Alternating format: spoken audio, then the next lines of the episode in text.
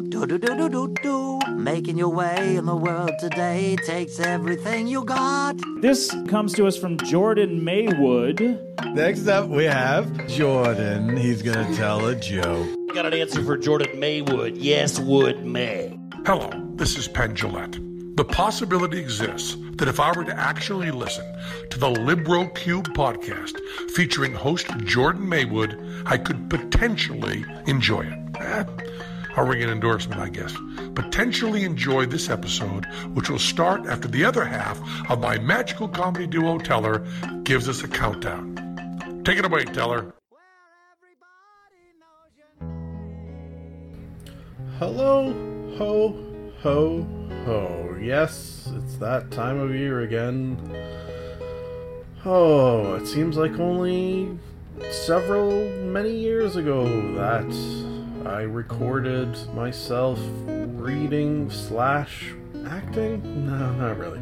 Uh, out the entire script to the movie Scrooged starring Bill Murray. Why would I do such a thing? So that each year I would post it for uh, Xmas, Christmas, if you like that sort of thing. I prefer Xmas myself. Uh, and then I would uh, post it so I could, uh, you know, take a week off of uh, podcasting. Uh, my thought is every year I do this. Uh, every year, I create a new show, little opening to introduce that fact. This year, which I'm not going to say what year it is, you can fill that year in yourself. I'm going to once and for all create a uh, show beginning that is not year specific. So, uh, I could just post it every year. I don't have to do this part every year because it's some work when the whole point is to do no work. Capiche, which is a North Pole saying, meaning, do you understand? Oh boy. Uh, okay, so uh, basically, what's going to happen is you're going to hear um, a button. I, I don't know if there'll be a button. Yeah, maybe, you know what? If I'm only going to do this work, maybe I'll put some sort of sound, a, a bell, a jingle. I don't know what it'll be. We'll see what I can find, okay? God, you're so picky. Uh, and then uh, you'll hear me uh, read slash. No, I, I should take out the slash acting out part. Basically, just read the script. Uh, and then, uh, you know, consider holiday completed at that point, I guess. Uh, I think I say it's nice to be nice to the nice at the end of this, probably. But if I don't, I'll say it now. It's nice to be nice to the nice. Play sound here. And we're gonna have the hap hap happiest Christmas since Bing Crosby tap danced with Danny fucking Kaye. And when Santa squeezes his fat white ass down that chimney tonight, he's gonna find the jolliest bunch of assholes this side of the nut house. Scrooged, a Christmas Carol by Mitchell Glazer and Michael O'Donoghue. What I am about to read is apparently the seventh draft and was um, printed off on November 23rd, 1987. Okay? Okay. Uh, before I jump in, let's just say that I have no idea how I'm going to do this. I have not pre read the script and have absolutely no plans whatsoever. So, with that in mind, be gentle. Fade up on exterior North Pole night. Establishing shot of Santa's workshop, a quaint gingerbread cottage nestled in a serene snow covered valley. Smoke curls from the chimney. The music playing is Silent Night. Played on a celeste enhances the Christmas card peace and beauty. We move closer and isolate details. A candy striped column marked North Pole.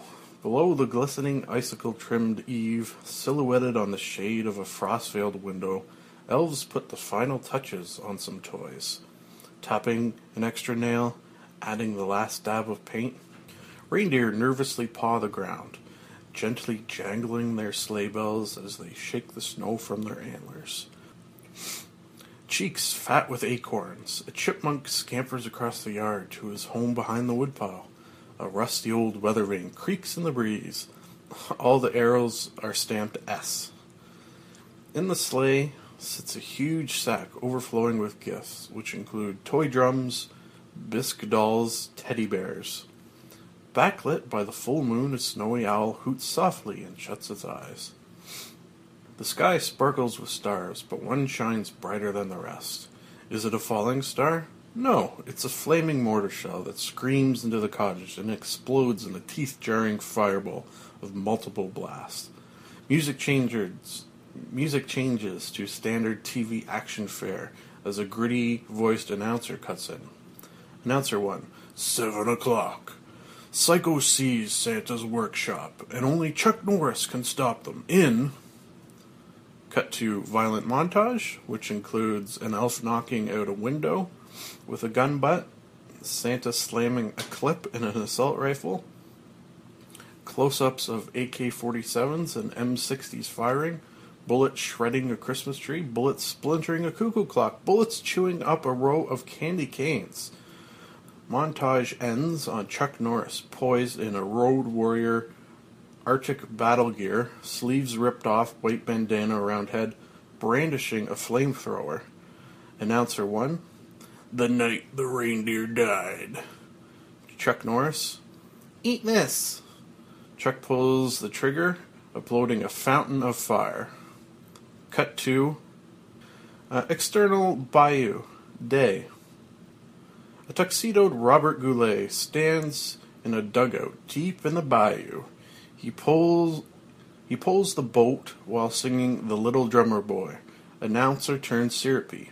8:30, the America's Best Loved Singer invites you to share a Hope-style holiday. It's announcer it's Bob Goulet's old-fashioned Cajun Christmas. Bob Goulet, pa-rum, pa-pum, pum, just me and my drum. Cut to Gator. A hungry gator glides off the bank and heads for Bob.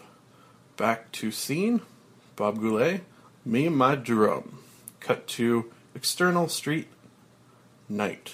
Waist high shot of sidewalk Santa ringing on snowy street. Music is Silver Bells. Announcer, tough. Nine o'clock. Someone is killing sidewalk Santas, and only Loni Anderson can stop him. Fat, jolly, and. Music ends as we hear the sound of a lead pipe crushing a skull. Bell slips from Santa's hand and clatters to the gutter. Announcer, dead. Uh, interior, Victorian parlor, night. John Houseman sits in a wing chair in front of a crackling fire, reading from a red leather bound copy of Scrooge. John Houseman. It was a cold, bleak Christmas Eve.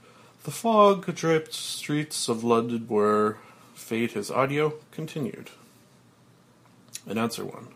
10 o'clock, IBC presents live via satellite from New York, Bethlehem, Helsinki, West Berlin, and the Great Barrier Reef. Charles Dickens' immortal Christmas classic Scrooge. Starring Marlon Brando, Barbra Streisand, former Speaker of the House Thomas P. Tip O'Neill, the Solid Gold Dancers, and Mary Lou Retton as Tiny Tim. Scrooge, it'll touch your every heartstring. Cut to interior living room night. TV set with Scrooge title on screen. A Rockwell esque family is gathered around watching TV. Mom and Pop on a couch, Junior on the floor with a puppy and a bowl of popcorn. Their happy faces glow in the warm TV light. Junior. Hurry up, Gramps, it's starting. Gramps hurries to join the family. Announcer 1. That's right, it all starts on Christmas Eve. Christmas Eve on IBC. You'll love it. Under logo, you'll love it, spelt Y U L E. Cut to interior Frank's office day. Reveal that we've been watching a TV screen in an office at IBC, the International Broadcasting Company. The lights come up. The same silver IBC logo is mounted on the wall. A table is ringed with network executives At one end of the table is the big TV monitor. At the other end sits Frank Cross, president of IBC, who presides over the meeting. Frank is trim, polished, and good looking. At 38, he is young for the powerful position he holds. The press still calls him a TV wonderkind. Co-workers call him the Smiling Viper. Miss Grace Cooley, his attractive black secretary, sits near him taking notes.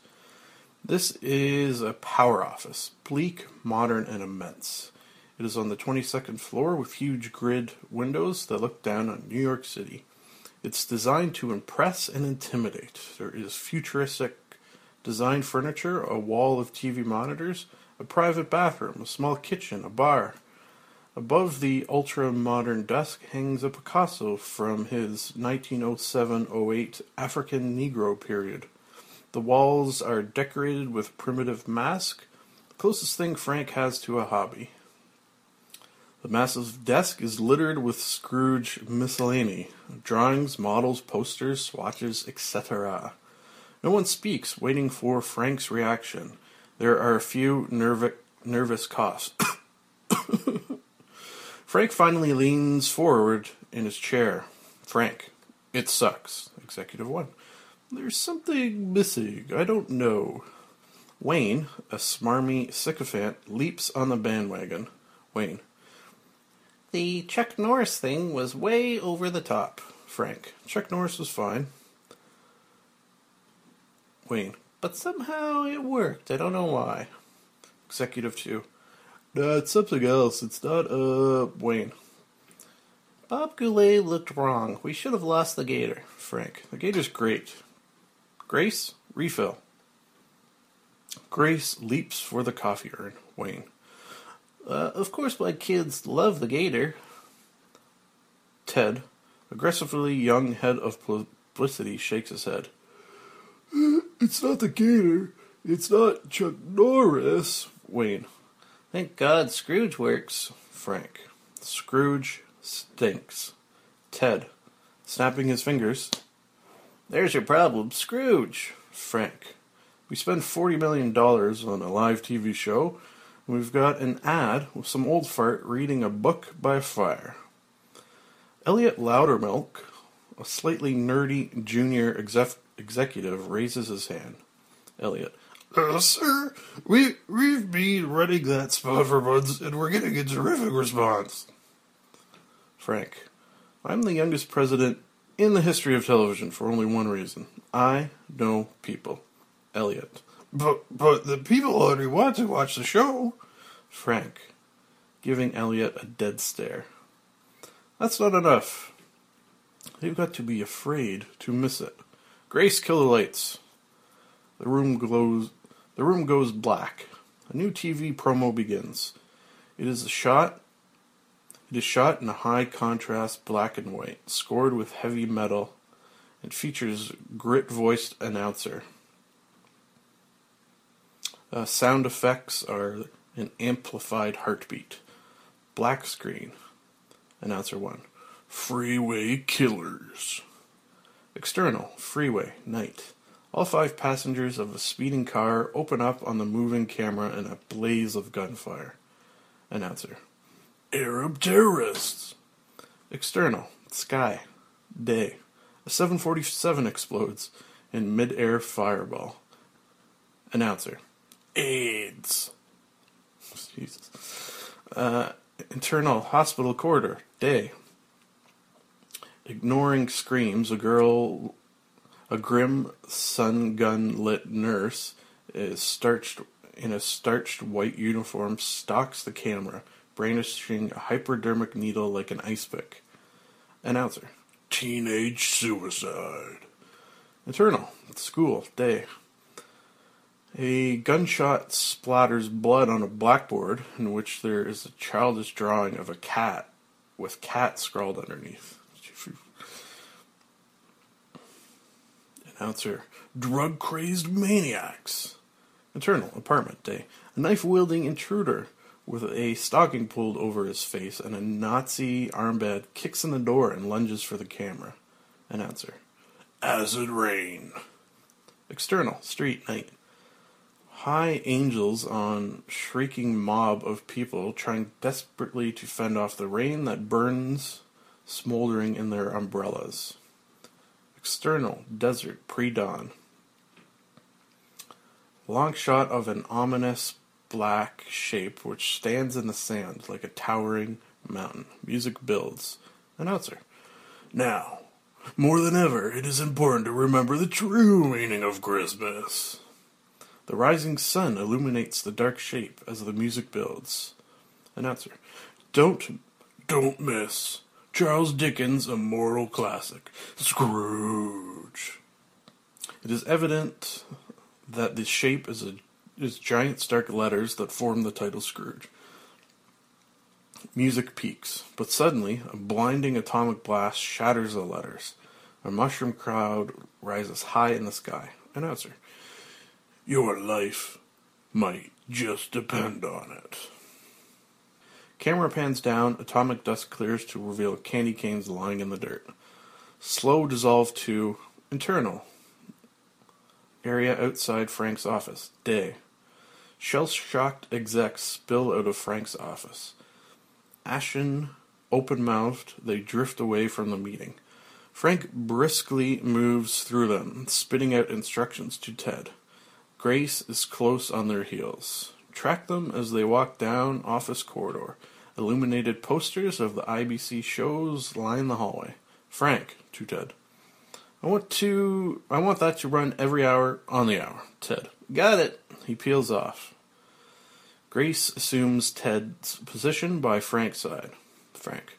Get standards and practices up here, and I'm gonna need to see Reese. Grace. Your attorney? Frank. No, the screamer in wardrobe. Which reminds me. Elliot. "Uh, excuse me, Mr. Cross. Elliot rushes up to them. Elliot. Sir, what, uh, what exactly does that have to do with Scrooge?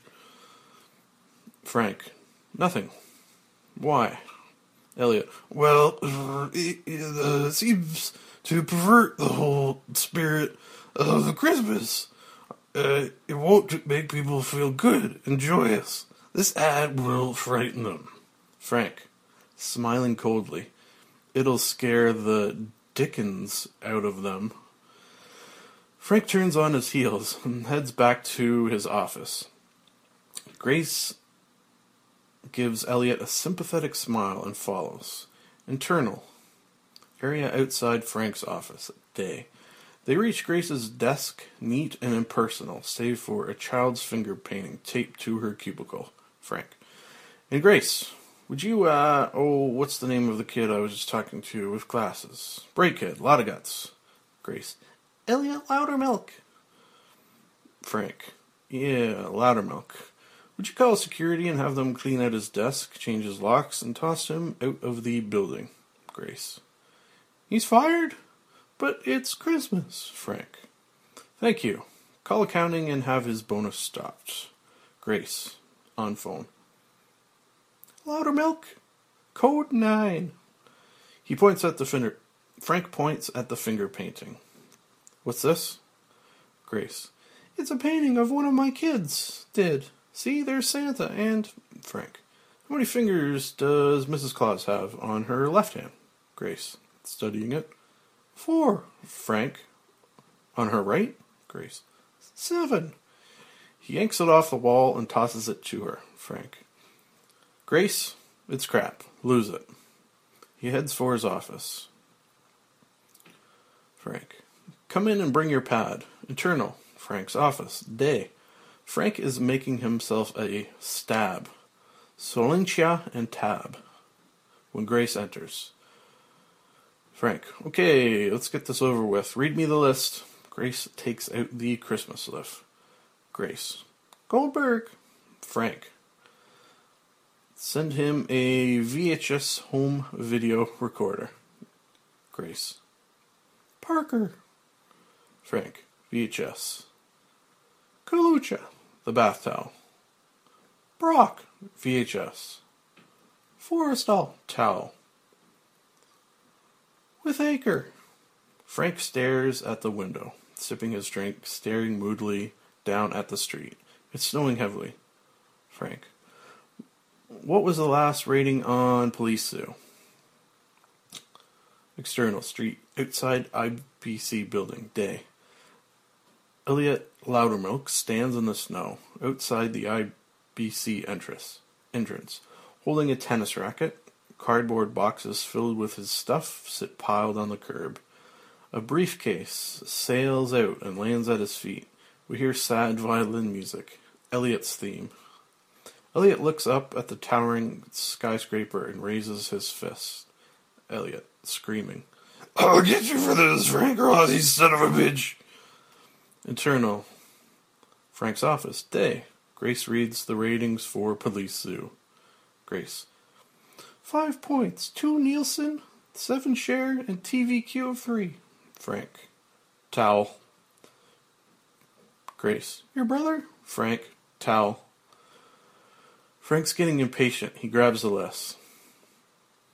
Frank. Just give me that. Towel, towel, VHS, towel.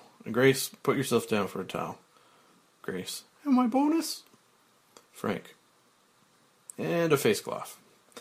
Grace answers the phone. He throws back the drink. Grace. Mr. Cross's office. Yes, I'll tell him. She hangs up. Grace. Mr. Rhinelander's on his way down. Frank. What? He's coming here? Jesus Christ, how do I look? She straightens his tie and fixes his hair as he shoves the vodka bottle in the desk drawer. He then assumes an executive working pose behind the desk, jotting down notes from a copy of Sports Illustrated. Grace is about to leave when she notices the magazine is upside down. She turns it right side up and exits as Preston Rhinelander enters. Rhinelander, IBC chairman, is in his 60s with white hair and pale blue eyes.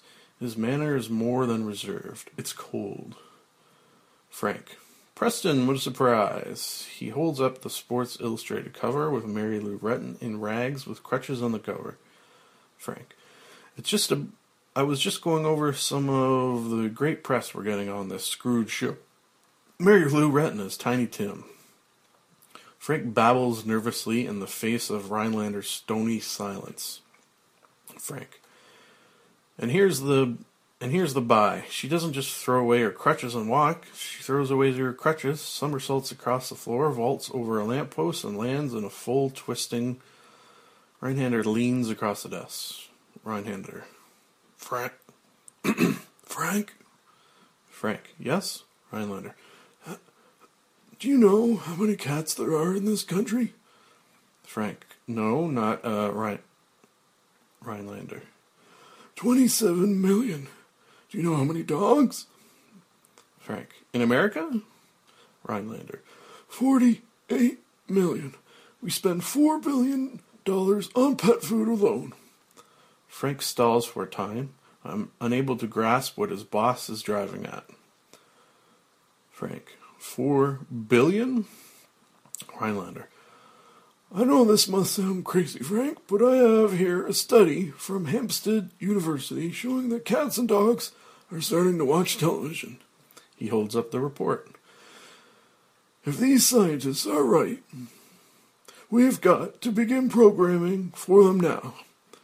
In 20 years, they could be steady viewers. Frank, programming for cats.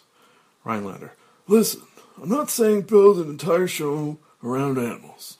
All I'm suggesting is that we occasionally throw in a little pet appeal. Some birds, a squirrel. Frank, mice? Rhinelander, exactly, mice.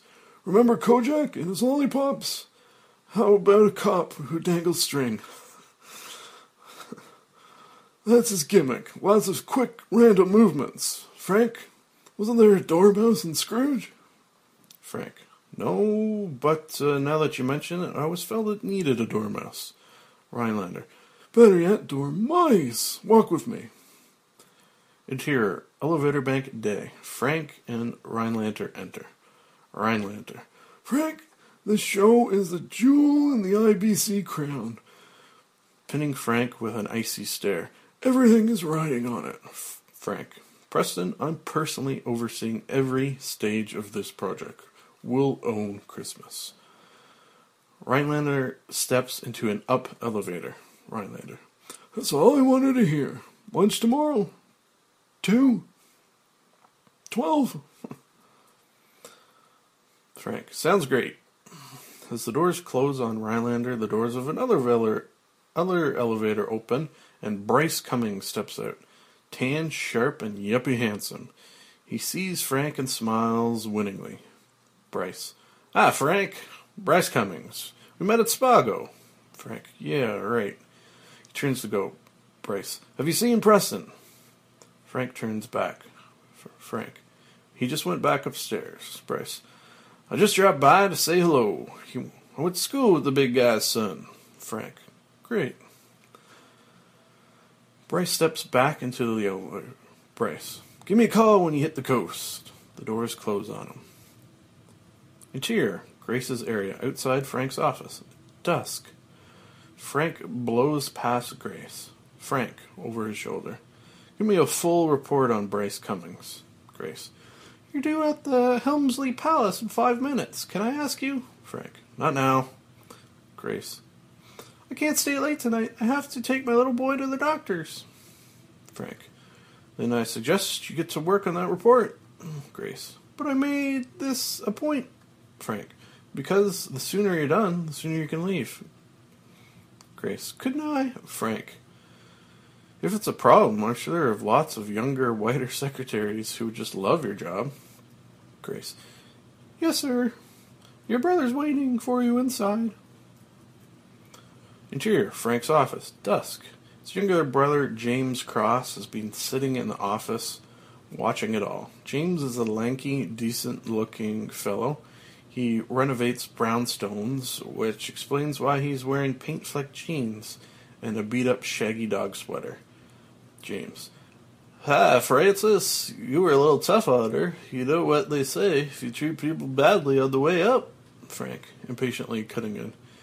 You can also treat them badly on the way down. It's great you get two chances to treat them badly. Listen, I'm out of here. Uh, external, IBC building, Park Avenue, night. James and Frank make their way through heavily holiday crowd. James rubbernecks oohing at the sights. Frank just plows through. James. I really like this time of year. Even in New York, people are nicer to each other. I saw a cab driver help an old lady with her packages. Well, actually, it wasn't an old lady. It was more like a young teenage hooker, but he did get out and help her with her packages. External, Rockefeller Center. Fifth Avenue, night. James. Wow, look at that tree. Frank walks on, oblivious. James. You don't like Christmas, do you? A crowd had gathered around, singing Caroler, Caroler's Salvation Army Band, blocking the sidewalk. Frank. Like it? I love it. It's cold. People are home watching TV. Ad revenues jump 30%. I'm the biggest fan of Christmas ever. He elbows through the crowd. Jesus. Think these idiots could take up more room? James. Any chance you could make it for Christmas dinner? You could finally see by. Frank. Pointless life? James. Hey, back off. What's the problem? I have friends. My wife, I'm crazy about. Frank. Fine, you have your dinner with your concerned and involved friends, okay? Send each other Christmas cards on recycled paper and string real popcorn and real cranberries for the real tree and babble about the priceless gift of sharing and kids with their eyes big as teacups and squeeze toys for a dog and, oh, honey, it's just what I always wanted. This is the most wonderful Christmas ever. But James, count me out. Internal, Helmsley Palace, dining room, night. Pan down dais past Mayor Koch and the Archbishop on Frank, who speaks at the podium. Frank. And he asked, Was old, wrinkled, and hangs out of your shorts? Archbishop glancing nervously at Frank. Frank. The answer, of course, your mother. Archbishop bursts into laughter. New York's power elite laughing from their tables. Frank. But seriously, we are, when it comes right down to it, one big family. I I got into broadcasting because I care about people. Sometimes I care a little too much, and that hurts. But I never forget something the Beatles once said The love you take is equal to the love you make. He holds up a trophy of a man leading a small boy in the hand. Frank, thank you. Wide angle, revealing a big banner behind him which reads Humanitarian of the Year. Frank, I will always cherish this award.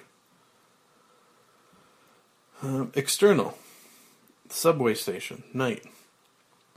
Grace and Calvin, Grace's five year old son, descend the stairs from the elevator and elevated. Does that make sense? Descend the stairs from the elevated, okay, and head towards their street. External, Grace's project building, night. Grace and Calvin walk hand in hand towards their graffiti scarred project. Project. They go inside and head up the stairs. Feliz Navidad drifts out of the ground floor apartment. Uh, exterior, IBC building, night. A cab pulls up to the IBC entrance. Frank wordlessly gets out and walks into the building, leaving the humanitarian award on the seat. We follow him past the two IBC security guards manning the security systems console, past a display for Scrooge, across the vast marble lobby, lobby to the elevator bank. Frank pushes the elevator button, the doors silently open. He enters and they close behind him. Uh, internal, Grace's apartment. Night. Grace. Grace stands. Grace stands in her shabby hallway, fumbling with her front door keys. Before she can unlock it, the door flies open. Shasta and Randy, seven year old twins, wrap themselves around her legs, squealing with joy. Twins. Bubba's home, Bubba's home. Uh, a velvet painting of Martin Luther King hangs over a cardboard fireplace. Age worn Christmas decorations and a peculiar nativity scene, which includes He Man, Starlight, and a Care Bear, bring some cheer to the dreary living room. The apartment is a little cramped for a family of four. Unfortunately, there are nine living there. Randy runs over to Calvin, pulling him inside. As Grace enters, Stephen, her 15 year old dreadlock son, bounds in front bounds in from the kitchen, uh, his younger sister Lannel on his heels. Stephen. Stephen. Hi, Mom. Stephen takes Calvin's coat and leads him over to the couch. Stephen. Calvin, Calvin, come here. Sit down. Calvin stares blankly. Stephen. So what's happening? Everything okay? You want to play catch? He touches he tosses a sponge ball to Calvin, who fails to react. It bounces off his check. Randy. Too he doesn't want to play catch. He wants to play She-Ra, Princess of Power. She dances the She-Ra doll up Calvin's leg. He doesn't respond. Uh, internal, Frank's office night. Frank exits the elevator. He locks the door to his office, walks in, switches on the lights, and locks the door behind him. Frank takes off his coat, triggers a wall of TVs, and heads for the bar. He watches the tail end of an ad and start of another. IBC Christmas show. We see on TV. We see on TV. External. Ocean floor. Day. A nativity scene at the bottom of the ocean with fish swimming through uh, crash. Creesh. John Denver's Calypso plays. Super title Jacques Cousteau's Christmas Beneath the Sea. The TV continues while we watch Frank settle in. He loosens his tie, he stirs his drink. The flickering, the flickering lights from the TV screen make the mask seem to come alive. Tier, Grace Kitchen. Grace's Kitchen, night. Grandma, a loony Koko Taylor type blues mama, whatever that is, sets bowls of food down on the kitchen table. Grace comes out of her bedroom, drying her hair with an IBC towel. Shasta holds onto Grace's robe. Grace, what's for dinner, Grandma? Grandma. Hmm. Wheaties and olives. yeah. Grandma. Wheaties and olives. Grace. Again. Grandma. Honey, after Calvin's doctor bills are paid, we're lucky to afford that. Grace. I know, Mom, but look, how about just the Wheaties? Shasta. Or olives. Lionel enters. Lionel. Sh- Shasta needs. Shasta, Stephen needs you right now. Shasta skips out the door. Lionel. So, what did the doctor say? Grace. Same as all the others. We need. He needs special treatment. It's going to take a lot of money. Grandma pours milk over the cereal and olives. Grandma. I don't see what all the fuss is about. Calvin's a sweet child. He's just a little shy. Grace. Mom, he hasn't spoken a word in four years. Grandma. Well, he's got a lot on his mind. He's a thoughtful little boy. Lionel. Gra- Grandma, he's he's a cat, a tonic. Grace. Catatonic, honey. Lionel. Did, did you did you give did he give you your bonus? Grace. Yeah, I'm drying my hair with it. Peals of high pitched laughter erupt from the living room. Grace. What are they up to? Grandma. They're just trimming the tree. Grace. We don't have a tree. Interior, living room, night. Grace races in to find Calvin, wearing red and green PJs, standing on the coffee table. He's covered with tinsel, strings of blink- blinking lights, dangling ornaments, and a shiny silver star stuck to his forehead. Oh no, kids, get that stuff off him, Stephen. But Bob, he looks so pretty. Grandma. Even better than last year. Grace. Yeah, but still. Lano. Fuck. Someday we got to get a real tree. Interior, Frank's office, night. On TV, Denver continues to sing Calypso over shot of underwater manger with fish. Drink in one hand, cigarette in the other, Frank shouts into the phone cradle on his shoulder. No, that won't do. Heat wave or no heat wave, you guys promised me the world's biggest snowman. No, I'm not cutting the. No, I'm not cutting to Helsinki to see Hedwig, the ice skating goose. I don't give a fuck how fast he skates. Intercom buzzes. Frank, get back to me. Pushes button. What? Man on intercom. Mr. Cross, visitors on the way up. Frank inter Frank into intercom.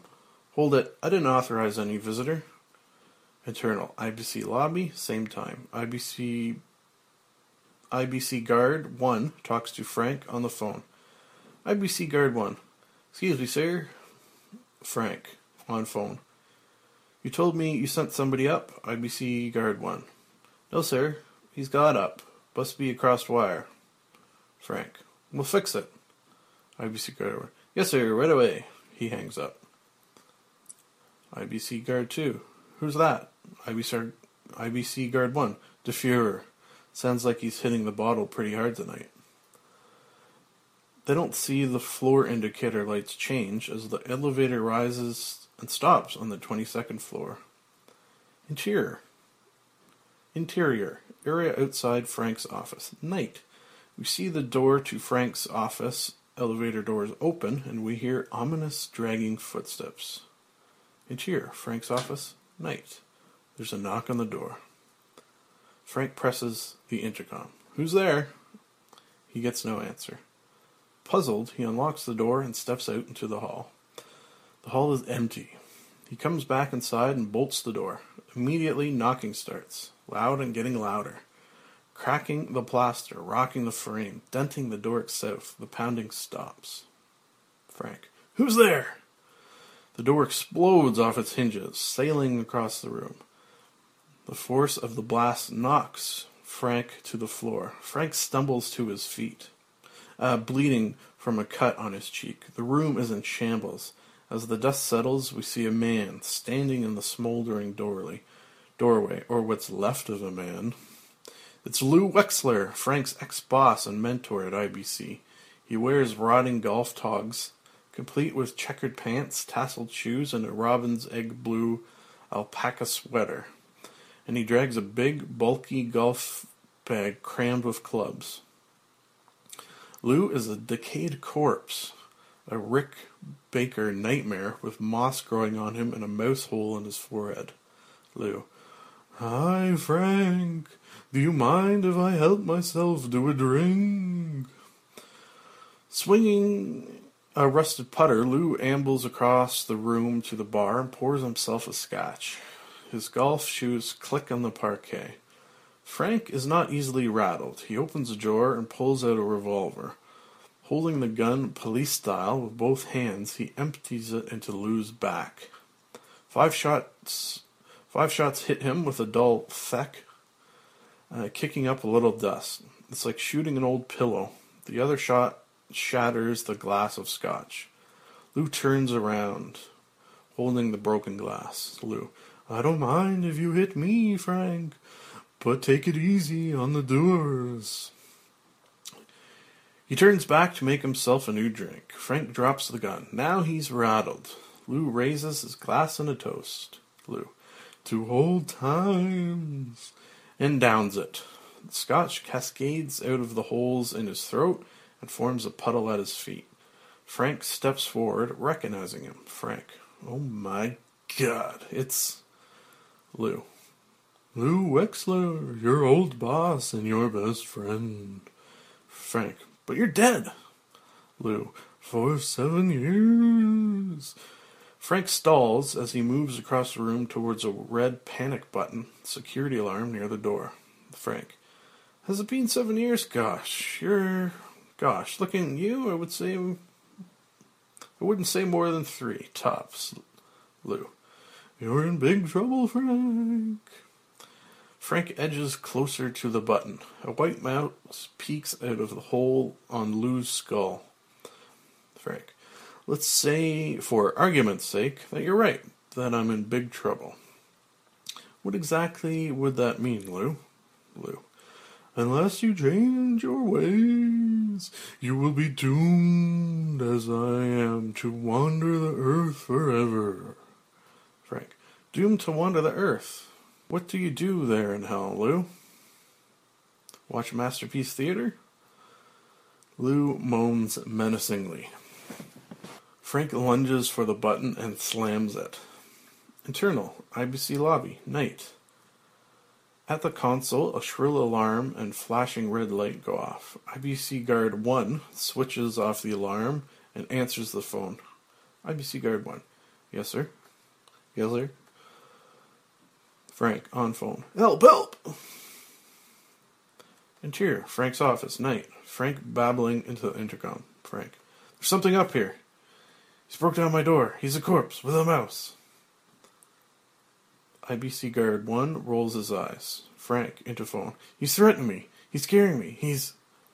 Frank, groping for words. He's. Lou. Setting fire to my Picasso. Frank, repeating. He's setting fire to. Frank jerks a look at Lou, who's holding his Picasso. My Picasso! The Picasso spontaneously bursts into flames. IBC Guard 1. We're on our way. IBC Guard 1 hangs up and says, What do you think? IBC Guard 2? Let him sleeve it off. And cheer, Frank's office, night. Lou rubs his forehead. Lou. I have such a headache. Got any Tylenol? Frank is beating at the smoldering painting with his hands. Frank. Do you know what this is worth? The mouse jumps out of the hole and perches on Lou's shoulder. Lou. You're alive! You forgot just what a precious thing life is. Worth more than even a Picasso. Lou addresses a golf ball with his putter. Lou. One minute, I'm standing on the 14th hole at Wingfoot, lining up a putt. A heart attack later, I'm a worm feast. Frank. Come on, Lou, you're not a worm feast, you're a hallucination. I know, I've been drinking too much. We see a close up of the White Mouse. Frank. I'm under a lot of pressure, this whole. Lou. Silence! I had it all. I was a captain of industry, feared by men, adored by women. Frank. Adored? Lou, let's be honest, you paid for the women. Frank dabs the cut on his cheek with a handkerchief. Lou. I've come to warn you. Don't waste your life as I did mine. Frank. Waste? How can you say that, man? How can you say that? The man who invented the miniseries? You're a legend in this business. Lou. Mankind should have been my business. Charity, mercy, kindness, love. That should have been my business, Frank. For your own sake, wake up. Get involved. The mouse scampers back to his hole. It's too late for me, but you could still save yourselves. You'll be visited by three ghosts. Expect the first tomorrow afternoon at one o'clock. Frank, tomorrow's bad for me, Lou. In fact, this whole week's no good. Why don't we take a lunch on. Lou lurches forward, backing Frank up against the wall. Frank, not Monday, Tuesday out. Tuesday's out. How about drinks? Wednesday, you, me, the ghosts, say Trader Vic's around four. Lou suddenly grabs him by the throat. With fight, frightening strength, strength, he lifts him. He lifts him off his feet and carries him effortlessly across the floor towards the window. Frank, or tomorrow's fine. I could squeeze you in any time. Say, Bray. Lou thrusts him through the window without breaking the glass and holds him kicking the air 22 stories above the, the street. Frank, ah. In a low angle shot, we see one of Frank's shoes come off and plummet towards the pavement. Lou, this isn't a joke, Frank. This is your last chance. Exterior, window, night. Frank is crazy with fear, clutching Lou's arm for all he's worth. Frank, I believe, I believe you. But the arm begins to give way. The sleeve rips, the bone splinters, the flesh pulls apart. Frank, oh God, please don't, no! The arm comes off in his hand. He's falling. He's falling, hurtling towards the street. Cut to, to your Frank's office. Same time. Frank, Frank sails through the air, slamming into his leather lounge chair. He jolts awake.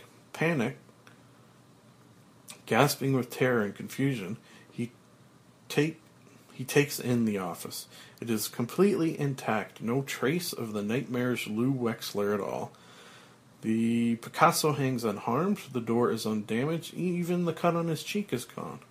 Frank runs to the phone, frantically dialing. Into the phone. Frank. Dr. Rosenblum? Dr. Rosenblum. Voiceover. Recording of answering machine. Uh, hello, this is Dr. Rosenblum. I'm unavailable right now, but if you leave your name and number, I'll return your call at my earliest possible convenience. Until then, remember that life is like an elevator with an up button and a down button. It's up to you which one you push. Frank. This is Frank Cross, god damn it. I need to talk to you right now. I need to talk to somebody. I think I'm having a nervous. The beep cuts him off. He slams the phone down and scrambles across the room to his desk. Yanking the door out completely, he dumps its contents on the floor. Frank grabs a leather address book stamped business and widely tears through its densely filled pages, uh, including countless business cards paper clipped to edges. He tosses it aside and snatches a matching address book stamped personal. As he flips through it, we see its pages are blank. He throws it aside and digs into a pile of papers. Letters, fi- papers, and letters, finally pulling out a ragged scrap of paper. Uh, close up on the paper, a ripped paperback cover of The Hobbit. He turns it over. We see written on the other side, For my precious, love, Claire. Dialing the phone number, we hear the phone ring several times and finally be picked up. Electronic tones. Recorded operator voiceover. 2433092 has been disconnected. 2433092 has been disconnected. If you require further. Frank hangs up quickly. Dials information. Frank into phone. Yes? For Claire Phillips.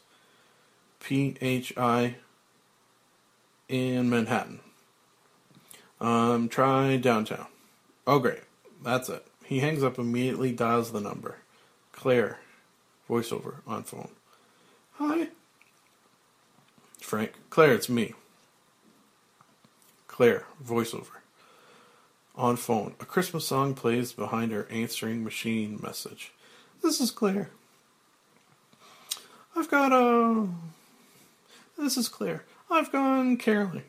Leave a message and I'll call you right back. Merry Christmas. Frank. On phone. It's Frank. Cross. I um I know it's been checks his watch. Fifteen years since we spoke, but I didn't know who else to I something just happened or maybe I don't know, I really need to talk to you. It's urgent. Please call me as soon as you get this. My number is um, area code 212-877-4191. That's 87741. The phone machine, machine beep cuts him off. He slowly hangs up. His gaze sweeps the quiet office. He walks to the door and runs his hand along the frame, trying to convince himself that it was only a hallucination. After a moment, he shrugs and turns for the bar. His legs suddenly shoot out from under him as he crashes hard onto the floor. The object he slipped on bounces off the wall and rolls back to him. Frank's, Frank picks it up, close up on what he holds in his trembling hand a golf ball. With advanced track, we hear the voice of Jacob Marley. Marley. Marley voiceover. Mark well this warning. You may yet have a chance and hope of escaping my fate. Dissolve to Interior. Scrooge's bedroom in studio. 8H. Day. Tip O'Neill as Jacob Marley and Marlon Brando as Scrooge rehearse their scene for the night's performance. Scrooge. Leave me, spirits. Haunt me no more. We hear sawing.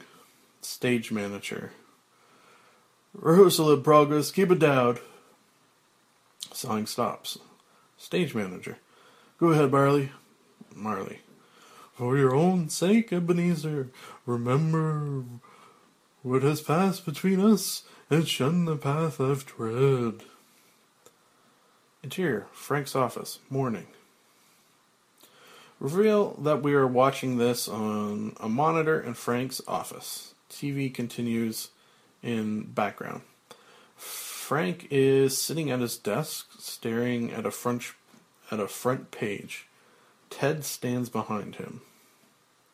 Uh, angle on New York Post front front page. The headline reads IBC, IBC kills old woman. Beneath it is a black and white photo of a sweet faced granny. Ted. Apparently, apparently, this 80 year old grandmother was watching your Scrooge promo and uh, just keeled over. It scared her to death. On TV, Marley rattles his chains and moans. Frank, boy, I knew that ad worked. You can't buy publicity like this. He spins his chair facing Ted. Frank, okay, here's what you do. You run the same ad every half hour and you stick a warning at the top telling anyone with a heart condition to leave the room. This is terrific. Grace rushes over. Grace, I have a report that you wanted. Frank, read it. Grace, Bryce Cummings, 27, graduated top of class at UCLA, made a name in live TV, sports. Won three Emmys for Olympics, one Emmy for Super Bowl, made vice president. Frank, I know all that. He snatches the report from her, scanning it. Frank, give me some dirt. Drugs, booze. Guys, what's the problem? Ted, what do you want me to tell the reporters downstairs? Frank, Frank balls up the Bryce resume and flings it into the trash. Frank, let me think.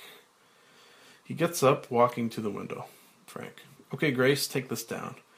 We at IBC are shocked and appalled by this tragedy. He puts his hand on his hips, deep in thought.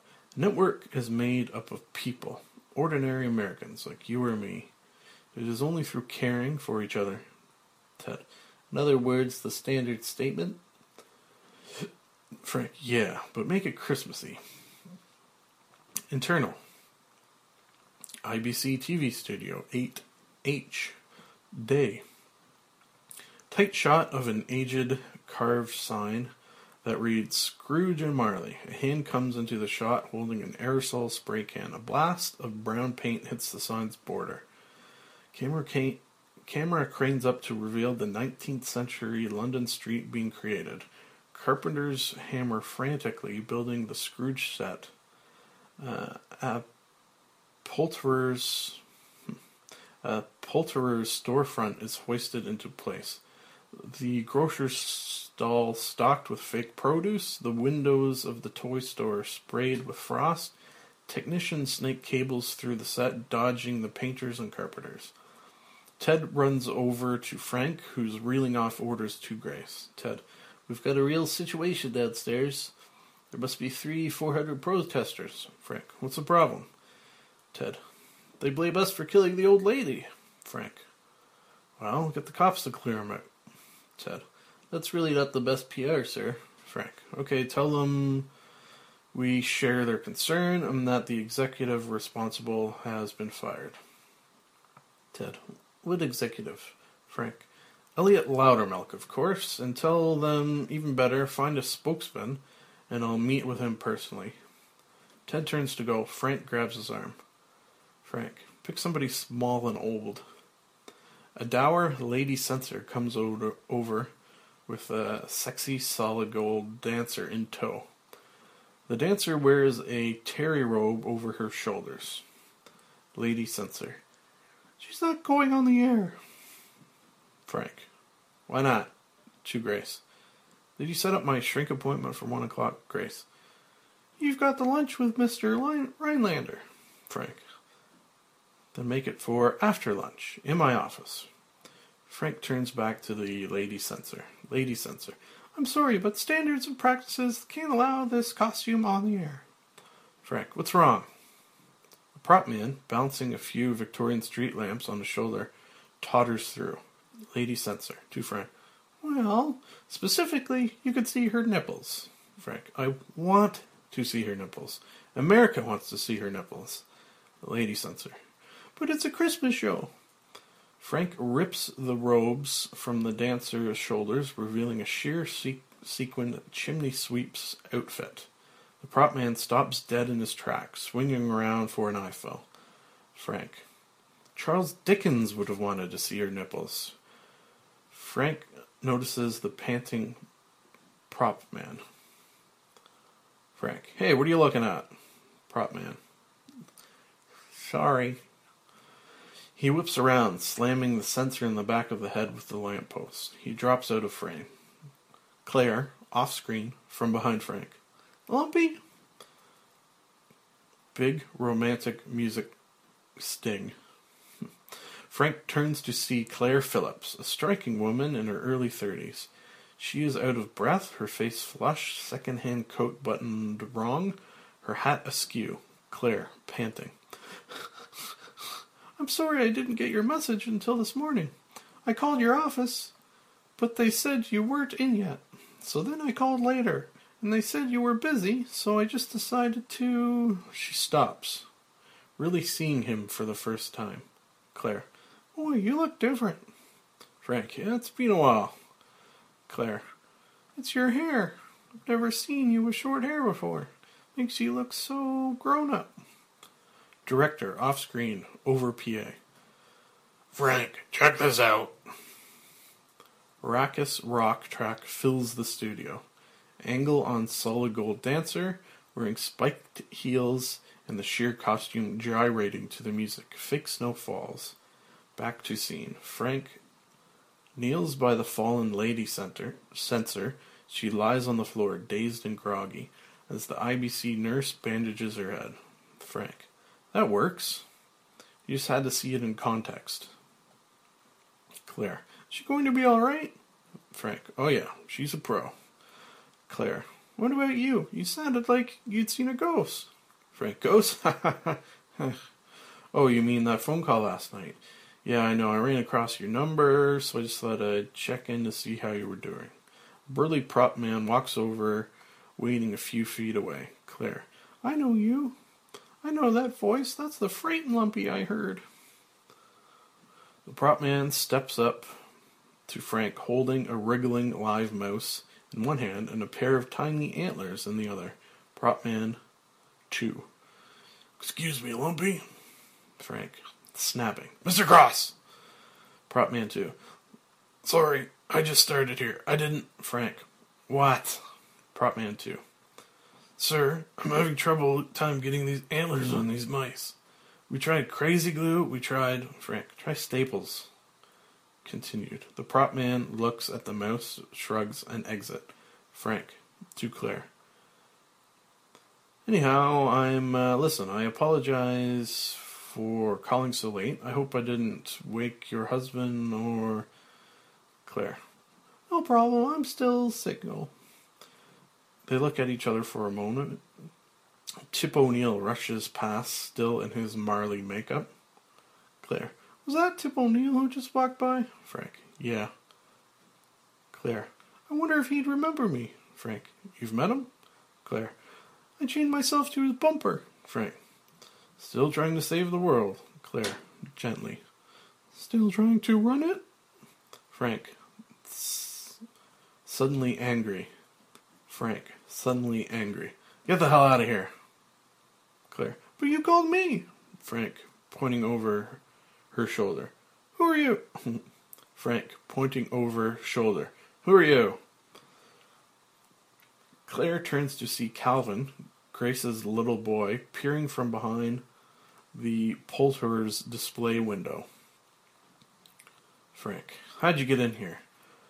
Frank grabs Calvin by the collar. The little boy stares mutely at him. Frank, fine, don't talk to me, talk to the police.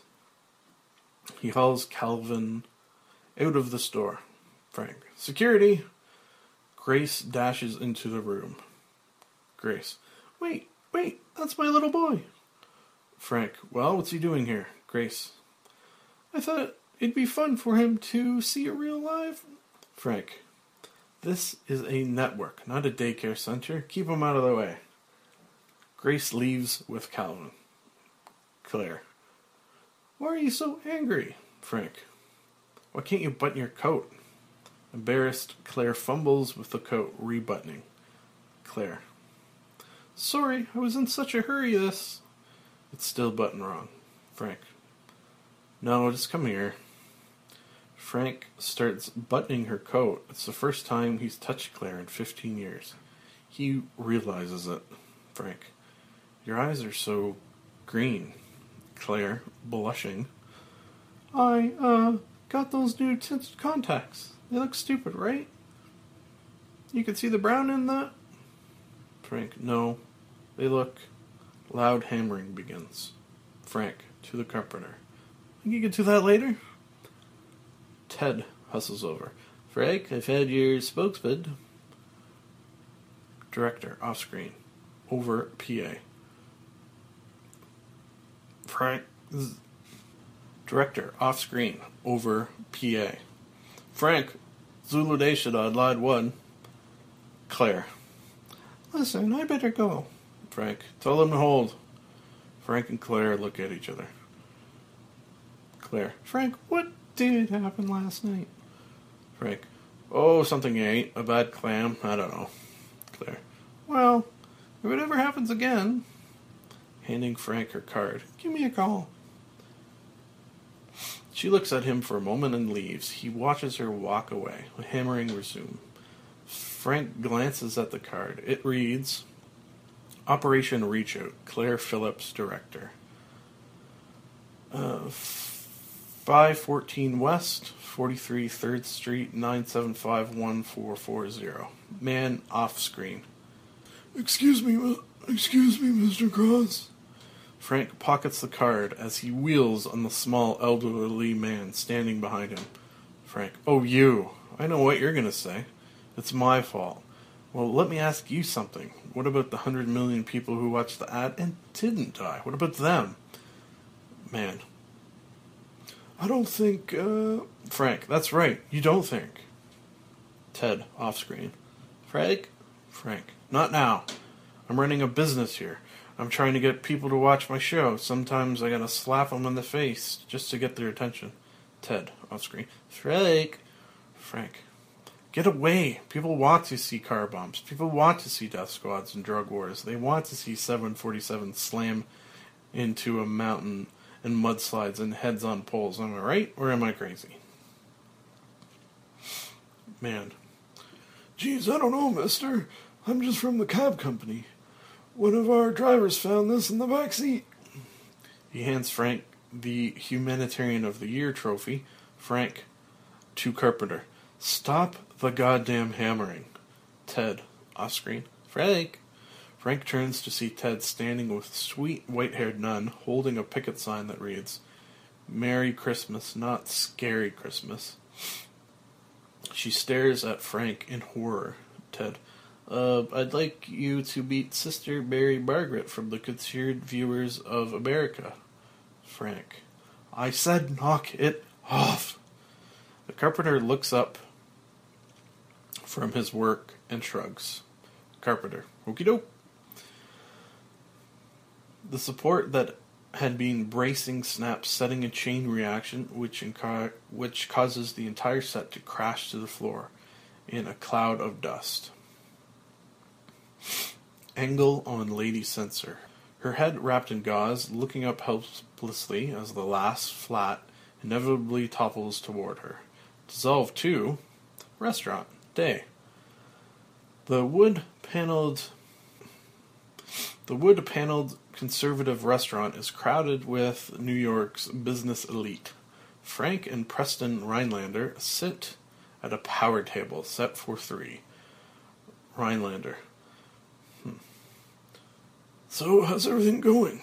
Frank, brushing dust off his shoulder. Could be better. Head waiter. Can I get you gentlemen something from the bar? Rhinelander. Yes, I'll have a highball. Frank. Make that two. The head waiter exit. Rhinelander. Did you hear from the embassy? Frank. Everything's fine. We'll be cutting back and forth between Scrooge in our studio, Re- Leroy Neiman painting the Berlin Wall, and the Holy Father blessing the Zulu nation. Rhinelander. That's just the point, Frank. I'm worried you're spending, spreading yourself a little thin. So I've taken the liberty of hiring somebody to work with you. Frank. Uh, great. Rhinelander. I knew you'd be pleased. Frank. Couldn't be more pleased. Who is it? Rhinelander calls out to someone across the room. Rhinelander. Bryce. Standing in the doorway, Bryce Cummings waves acknowledgingly. Bryce Cummings, Bryce Cummings waves acknowledgement and strides to the table. Bryce. Well, we meet again. He shakes Frank's hand and sits. Frank, I know this is coming at you pretty damn fast, but I want you to understand my only function here is to take some of the burden off your shoulders. Frank looks from Bryce to Rhinelander, totally confused. Bryce. A lot of men in your position would see me as a threat. It's only natural. Stunned and spe- speechless, Frank can only watch Bryce babble on. The clock strikes one. Frank stiffens, remembering Lou, Le- Lou Wexler's warning. Lou, voiceover with echo. You'll be visited by three ghosts. Expect the first one at one o'clock. Frank jerks a look at the grandfather clock in the corner. It reads one. Bryce. But would Preston hire me this morning uh, as a sort of oh, uh, consultant, I suppose you'd call me? I said to him, consider me just one of the team. Frank looks down at his digital watch. It reads one o'clock. Bryce. My, my lacrosse coach had a saying that I thought was really stupid at the time. Frank nervously scans the restaurant, searching for Lou's promised uh, apparition. Bryce. He used to say, There is no I in team. The head waiter arrives, serving them their drinks. Frank reaches for his. Close up, Frank's glass. A human eyeball, bloody veins trailing behind it, floats in the glass. Back to back to scene. He screams. Head waiter, I'm sorry. I thought you ordered an eyeball. I'll take it away. The waiter immediately snatches the glass and walks to the kitchen. The other businessmen in the restaurant stare at Frank, muttering, shaking their heads. Rhinelander reaches across the table, grabbing Frank's wrist. Rhinelander, softly. Don't fall apart. Oh, don't fall apart on me now, Frank. Beads of sweat form on Frank's brow. Frank, no, no, I'm, uh, I'm just a little to Bryce. Uh, your your lacrosse coach said what? Bryce. The point is, Frank. The head waiter turn returns to Frank's table. Head waiter, excuse me, are you gentlemen ready to order? In the background, over Rhinelander's shoulder, we see a waiter bring a baked Alaskan to another table. Bryce. Great, yes, I love the mixed grill. Rhinelander. Bobby, how's the rack of lamb today? Head waiter. Excellent choice. To Frank. Sir? At the other table, the waiter sets the match to the baked Alaska and explodes into flames. Only Frank sees this. Frank. Uh, uh, I, uh. Head waiter. May I suggest the veal chop? Frank. No. No veal!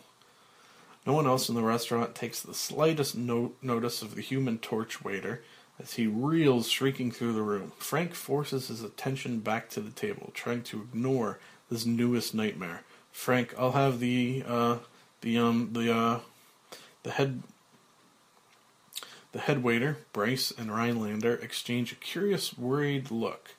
The fireball waiter runs into the kitchen screaming. Frank, I've I'm gonna step outside. I could use some air. Frank knocks over his chair as he stumbles for the room. Bryce, he's under a lot of pressure. I'm sure he'll do just fine. Exterior, restaurant, afternoon. Frank reels out of the door. He spots a battered checker cab and hails it. The cab pulls over. Frank, as he gets in, take me to Eterno, taxi, day. The door lock slams shut. Window window bars fly into place. We hear the sound of heavy bolts being thrown. Frank Frank is trapped. Frank, what the hell is the cab rockets from the curb, knocking Frank to the floor. The cabbie laughs wildly as he swings a U-turn into the opposite trap into opposing traffic. The cab narrowly avoids a head-on collision. Fighting the G-forces, Frank leans forward. Frank, look out! Cabbie. Relax, Frank. Enjoy the ride. Frank. How do you know my name? Frank. I know everything, Frank. I'm the ghost. The cabbie's head turns, exorcist like, to stare at Frank. He's an albino imp, snow white shoulder length hair, ghost white skin, point ears, and red tinged eyes. He grins demonically, flashing sharp little teeth. Frank looks at the hack license on the dash on the dashboard. Beneath the cabbie's grinning picture, it reads "Ghost of Christmas Past." With the cabbie still staring at Frank, the cab runs a red light. Two cars, two cars skid to miss a pilot. Frank, forced casual. Listen, this is great. It's just such a nice day. I can get out here and walk. The cabby floors it. External, street, day. Elliot has just exited a liquor store with a new bottle of Rebel Yell. He cracks the top, licks his lip, and is just about to try to sip when the taxi jumps the curb, screams down the sidewalk, and the cabbie snags the bottle from his hand. As it roars off into the distance, Elliot is left spinning. Internal, taxi, day. Frank pounds frantically on the window, yanking on the doors to no avail. Frank, are you crazy? Cabby takes a big swig from the bourbon. Cabby, Here's the thing, Frank. I'm a ghost. I'm dead. I just don't care. he tosses the bottle out the window where it smashes on the pavement. Cabby, Mind if I smoke? Black smoke churns out of his mouth, nose, and ears, filling the cab. Frank doubles over, choking in the back seat. The taxi shoots through a cloud of steam, suddenly appearing right in the path of a Saturday evening post truck. External, suburban subdivision, night, date, 1957. The, the truck swerves just in time. Cabby, Go back to Jersey, you moron. Frank picks himself up off the back seat floor, still coughing. Where are we? Where are we? Cabby. When are we is the question. Close close up on meter as it clicks from 1957 to 1956. Frank, please take me home. Cabby. You got it. With a nasty chuckle, he hits the gas. Exterior, another suburban street, night.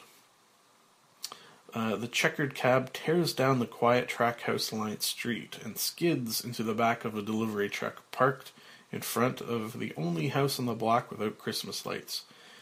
Meter registers 1955, painted on the back of the truck, Cross Butcher's Shop. External, taxi, night. The, the cabbie jumps out and opens Frank, Frank's door. Frank falls out, crawling from the cab. Cabby. Welcome oh, home. Frank, looking around. Oh my god, this is where I grew up. I thought they tore this place down. Cabby. They did. Frank slowly gets to his feet. Frank, right. Okay, I know the deal. I'm gonna go back in time, see mom and dad get all gooey and start blubbering. Well, you got the wrong guy.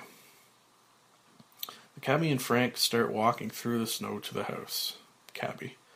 That's exactly what Attila the Hun said. But when he saw his mom, Frank, yeah, save it for the Donahue show. Can we get this over with? They reach the front door. Cabby. follow me.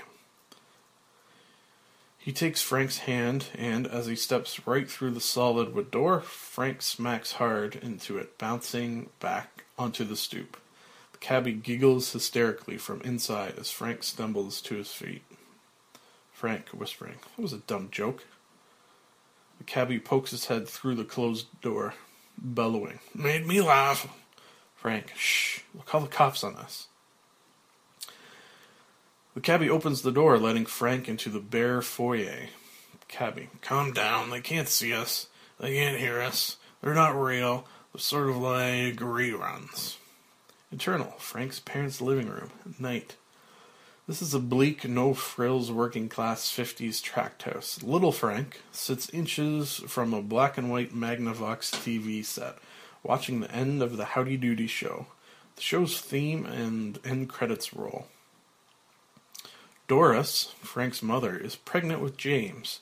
She lies on the couch chain smoking Chesterfields and frowning over her crossword puzzle magazine. Earl, Frank's big barrel chested father, still wearing his blood stained butcher apron, comes over and turns the TV volume turns down the TV volume. He towers over little Frank. Earl. Hey Francis, I've got something for you. Little Frank. Oh, a choo choo Dwayne? Earl. Nah, it's a ten pound veal. Merry Christmas. He drops a butcher wrapped lump onto the floor beside his, beside his son. Little Frank looks at it sadly. Little Frank, quietly. But I asked Santa for a choo Dwayne. Earl. Then go to get a job and buy a choo. Doris glances up from her puzzle. From her puzzle. Doris. Earl, he's only four. Earl. All day I hear excuses. Why people don't want to work? My back aches. My leg hurts. I'm only four. The sooner he learns they don't The sooner you learn they don't hand you life on a silver platter, the, the better. Little Frank silent, silently returns to the TV set, turning up the volume. Sergeant Bilko begins. Little Frank watches, mouth open, totally zoned. Doris. What's a four letter word for affection that begins with L? Earl. Who cares? Frank and Cabby exit house. Cabby. So, so you, so you spent the next 15 years sitting on your ass, alone, watching TV. Frank. That's not true. I did things. I played baseball. I remember back in the seventh grade I hit a home run. And we won the big game. Cabby. No, you didn't. Frank. Alright, I'm sorry. That was a TV show I saw. The courtship of Eddie's father. Cabby. We're here. Frank. But there was this time I ran through all these wildflowers, and the sky was blue, and the sun was streaming down. Cabby. Frank. Frank. No, wrong again. That was Little House on the Prairie. Cabby, Face it, garden slugs get more out of life than you did. Frank. Can I go back to the office now? Cabby. Hop in. They get in, and the taxi peels off into the night. Close on taxi meter. Ticking away years from 1955 to 1967. We hear off screen sound effects of taxis getting through corners, bashing fenders, then horn honking, a cabbie cursing, etc.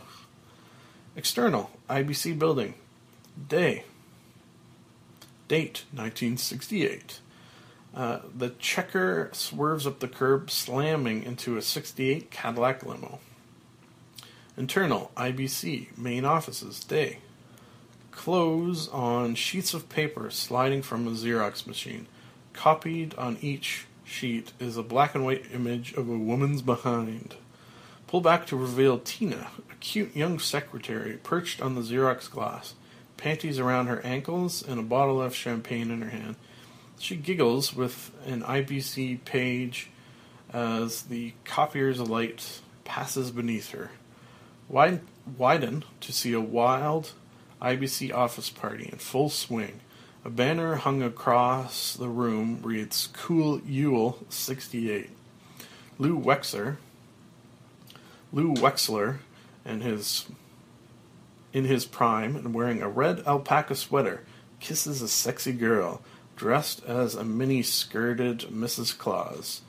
Rowdy IBC staff sing, dance, drink, and cut loose as Phil Spector's Christmas album blares from a stereo. the far door opens, and young Frank, now about 20, with long hippie hair, wheels his IBC mail cart into the room. Oblivious to the party, he takes a handful of mail and carefully but efficiently tosses in it into the op- into the appropriate slot. Present day Frank and Cabby watch from the doorway. Lou breaks free of Mrs. Claus and saunters over to young Frank. He takes a sip from his scotch, watching young Frank diligently at work. Lou. Excuse me, Fred. Frank. Frank, sir. Lou. Frank, did you happen to notice a big Christmas party around here? Did you? Young Frank, laughing nervously. yes, sir, I'm almost done. Tina skips over and hands Lou her Xerox copy. Lou, taking it. Thanks, Tina. I think we've all seen your Christmas card. Man, off screen. Lou, the bear's getting warm. Where's the ice? Tina, to young Frank. Wanna dance? Young Frank. No, thanks. I think I'll just finish up and head home. Tina shrugs, grabs a nearby IBC exec, and dances with him. Lou watches workaholic Frank sort mail. External IBC building day. Young Frank exits, follow, followed by Cabby and present day Frank. Present day Frank holding the Christmas card. I must have been nuts. That Tina was a little minx. Cabby. What could you do? You had mail to sort. External, Central Park, day. Young Frank strolls along the path, trailed by Cabby and present day Frank. He hears waltz music drifting from Wollman Rink and follows it. Exterior, Wollman, Ro- Wollman Ice Rink, day. Young Frank walks up to the railing and leans against it, watching the skaters. A blonde beauty twirls on the floodlit ice. Her brief silver skating out- outfit sparkles with every perfect move. Suddenly, a figure blurs into frame, blindsiding the golden girl. It's young Claire, in jeans, a flannel shirt, and a too long scarf. This sets off a chain reaction collision, toppling skaters right and left, but somehow young Claire is left standing, now skating backwards towards the railing. Angle on young Frank, he shouts a warning, uh, as does present day Frank, revealed standing behind him. Young Frank, look out! Present day Frank, look out, Claire! Angle on young Claire. As she sails headlong over the railing, decking young Frank, who smacks his head on the on the ground. Young Claire, are you all right? Young Frank, rubbing his head. Ow. You skate like young Claire. An angel? Young Frank. No, a truck. She untangles herself from him and lurches to her, her feet. Young Claire. Thank you. I'm sorry. He stands, still rubbing his head. Young Frank. I didn't need that lobe anyways. She smiles. They look at each other for a moment. Young Frank. Well, see ya. Young Claire. Merry Christmas. Young Frank. Yeah, you too. She turns, waddling on her skates towards the rink. He starts to walk away, then gets the idea. Young Frank. Hey, want to go to a big Christmas party? Young Claire. No, not really. Young Frank. Nah, me neither. Well, goodbye. He turns and walks towards the camera. Young Claire. How about Chinese food?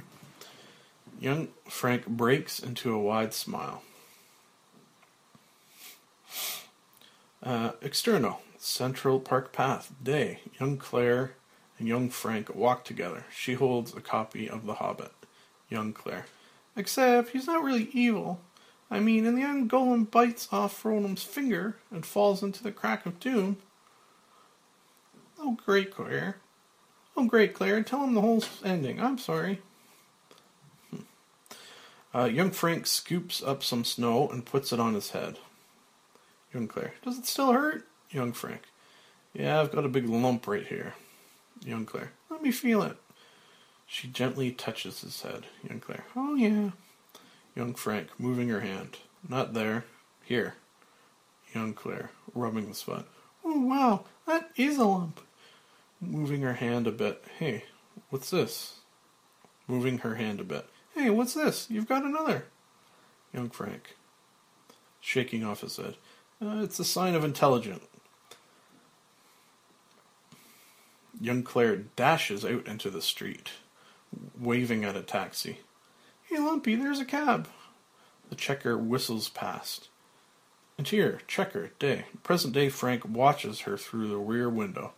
Close on taximeter, clicking from 1968 to 69, with off screen car squeals, etc., ending in a resounding crash. Interior, East Village apartment, night, date 1969. This living room bedroom is decorated inexpensively but with youthful, exotic, hippie flair. The bed is a paisley draped mattress on the floor. The room is lit by dozens of candles. Young Frank stands over a small, scraggly Christmas tree, which has been decorated with Christmas cards, peace symbols, and a solitary sta- strand of lights. He holds a treetop angel. Young Frank, to Claire off screen. Where's the angel go? Young Claire walks in, fresh from the tub, a towel wrapped around her. Young Claire, on the top. Haven't you ever trimmed a tree before? He sticks the angel on top. Young Frank, uh, no. Young Claire, oh, my poor Lumpy. She throws her arms around Frank and kisses him. In the background, we see present day Frank and Cabby watching through the window uh, on the fire escape. External, fire escape, same time. Present day Frank stares at young Claire as her towel falls off, revealing her bare back. Present day Frank to himself. Forgot how beautiful she was. The cabbie pushes past Frank to leer. Are you kidding? She's a total taste. Frank shoves cabbie out of the way. In- internal apartment. Young Claire slips on a shimmery silk kimono. Young Frank. Can we give the presents now? She nods. Young Frank. Here. He hands her a large gift wrap box. She carefully unwraps it.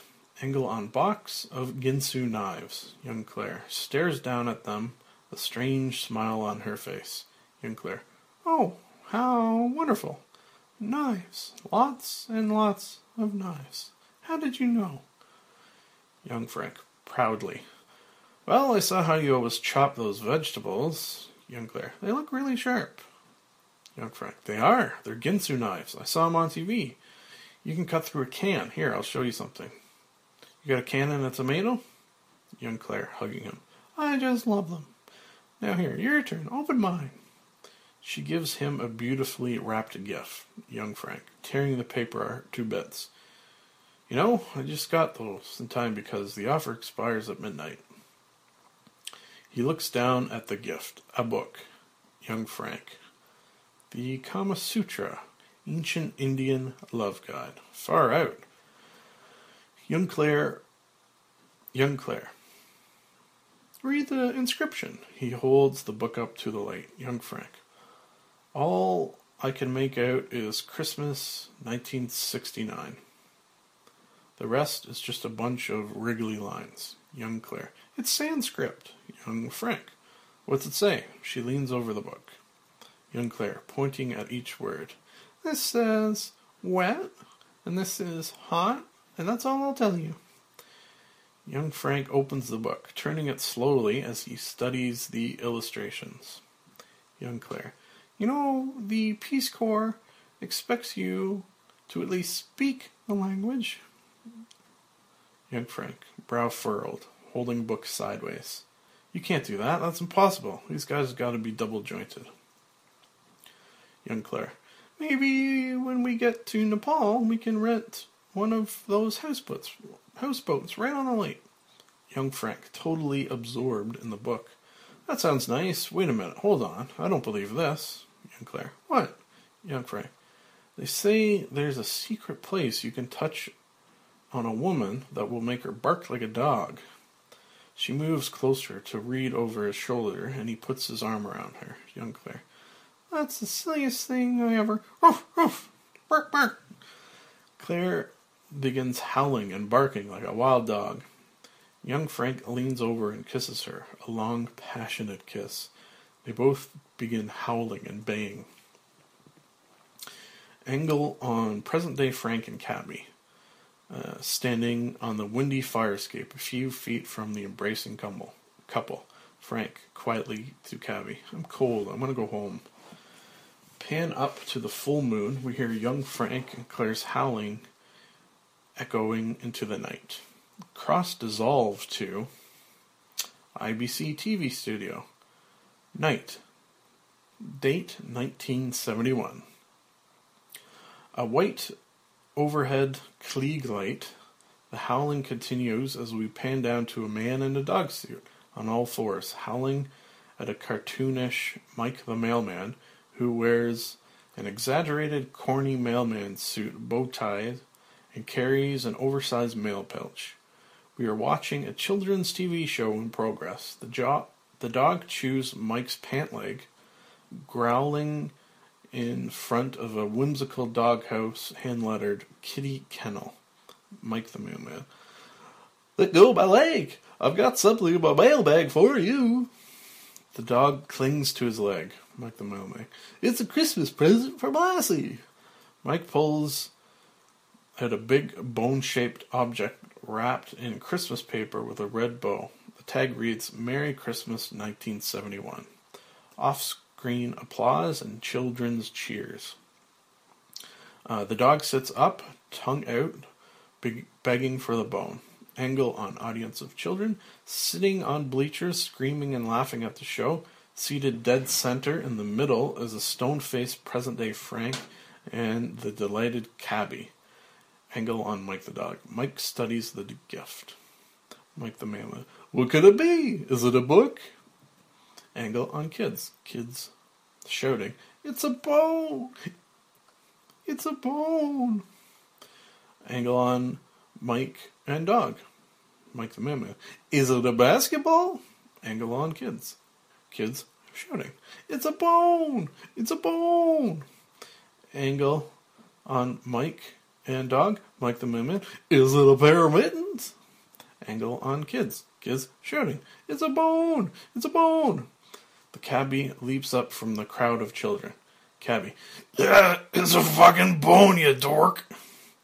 The kids, of course, can't see or hear him, but Frank buries his face in his hands. Angle on Mike and Dog. The mailman pulls a huge bone from the gift wrapping. Mike the mailman, Oh, look, it's a bone. He sticks it in the panting dog's mouth as the off screen children cheer. Stage manager. Edward commercial. We hear the top. We hear the top of a 70s Hasbro toy commercial as young Claire runs up to the dog, hugging him and waving a letter. Young Claire. We made it! They took us! We're in the Peace Corps! The dog takes off his costume, had to costume head to reveal young Frank. Young Frank, without emotion. Really? We're in. That's great. Young Claire. Of course we didn't get Nepal. They're sending us to Africa, but here's the best part. They want us there in the first week. Lou Wexler, wearing a pumpkin colored alpaca sweater, saunters over. Lou, listen, I got an idea. Winking at Claire. Hi, sweetheart. To Frank, why don't you eat the dog food? Young Frank, I thought I was gonna throw the dog food. Lou, well, eat it and then throw it. Young Claire, you can you can teach irrigation and contour plowing, and I'll show the women how to prepare well bounce. Stage manager, thirty seconds to air. Young Frank. Contour plowing. Contour plowing. Yeah. You know, honey, uh, I'm not sure. Lou cuts in. I got a better idea. You try the dog food. It tastes like crap, and then you throw it. Young Frank. Well, wait. If it tastes like crap, why don't I do a spit take? Lou. Perfect. Young Claire. It, it'll be so cool. Maybe we can sail down the Nile. Stage manager yelling. Fifteen seconds. Young Claire. Young Frank. To young Claire. I'm sorry. Floating down the Nile. What? Young Claire. Frank, we've been talking about this trip since the day we met. Young Frank. Uh, I can't just walk out of here at the drop of a hat. I owe a little something to the kids. Look, why don't you go, and as soon as I can, I'll meet you there. Lou. Lou. Are we clear on this? Uh, a shapely prop girl sidles over holding a big dog bowl brimming with dog food. Prop girl, smiling flirtatiously. Frankie, here's the bowl. Young Frank. Yeah, I try the dog food. It tastes like crap. I do a spit take, and then I throw the dog food. Young Claire. I've got an even better idea. Why don't you wear the dog food? She grabs the bowl and dumps it over his head. The kids go wild. Young Claire. Merry Christmas. She turns on her heel and leaves. Young Frank watches her go, the brown lumpy dog food crawling down his face. Young Frank. Honey, what's wrong? You angry? Stage manager. Frank, your head. Three, two, one. Angle on kids, squealing with laughter. The cabbie is doubled over, wailing. Frank grimly gets up to go. The cabbie follows, catching his breath. That was great. What was that show? Frank, huh? Oh, it was just a children's thing. Cabby, wiping away tears of laughter. Yeah, but what was it called? Frank, reluctantly. Uh, Frisbee the dog. Cabby, you left her for the Frisbee the dog show. You must be insane. Frank, hey, I made a few mistakes, okay? I'm only human. Well, fine. I can live with that. I know what I am. I know what I want. I know what's going on. I am not insane. To drive home his point, he whirls around and slams his fist into the wall. Dr. Rosenblum, off screen. Of course you're not, Frank. Interior, Frank's office. Day. Date. The present. A balding middle aged man, Dr. Rosenblum, uh, pats Frank on the back. Frank cradles his bruised hand. Dr. Rosenblum. It is a little upset. Frank desperately tries to get his bearing. Frank tries to get his bearings. Frank. What is going on? Dr. Rosenblum, examining the broken wall. You're just uh, you're just experiencing a little stress, which is perfectly natural, Frank. You are in a high pressure job, and Christmas is particularly stressful time of year. Frank leans towards the doctor. Frank. But there was this ghost. Dr. Rosenblum. That's what psychiatry is all about, Frank. Dealing with ghosts. Frank. But Dr. Rosenblum, he told me. Dr. Rosenblum. Oh, by God.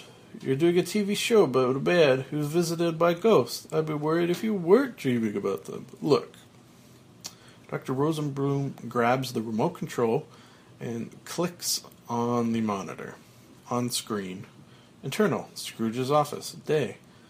Young Ebenezer Scrooge stands mutely as Belle, his fiancée, ties her bonnet and readies to exit. Director voiceover over PA. Alright, just give me a second. Level on that. Belle to young Ebenezer. I have seen your noble aspirations fall off one by one until the master passion, greed, engrosses you. Farewell, Ebenezer. May you be happy with the path you have chosen. Angle on Frank watching the TV. Frank. Well, I am happy with the path I've chosen, you little bitch. I couldn't be happier. Dr. Rosenblum, calmly. Now, Frank, I'm going to double your prescription, and I suggest, Frank, to TV, let's just see how your life turned out. He storms out of the office.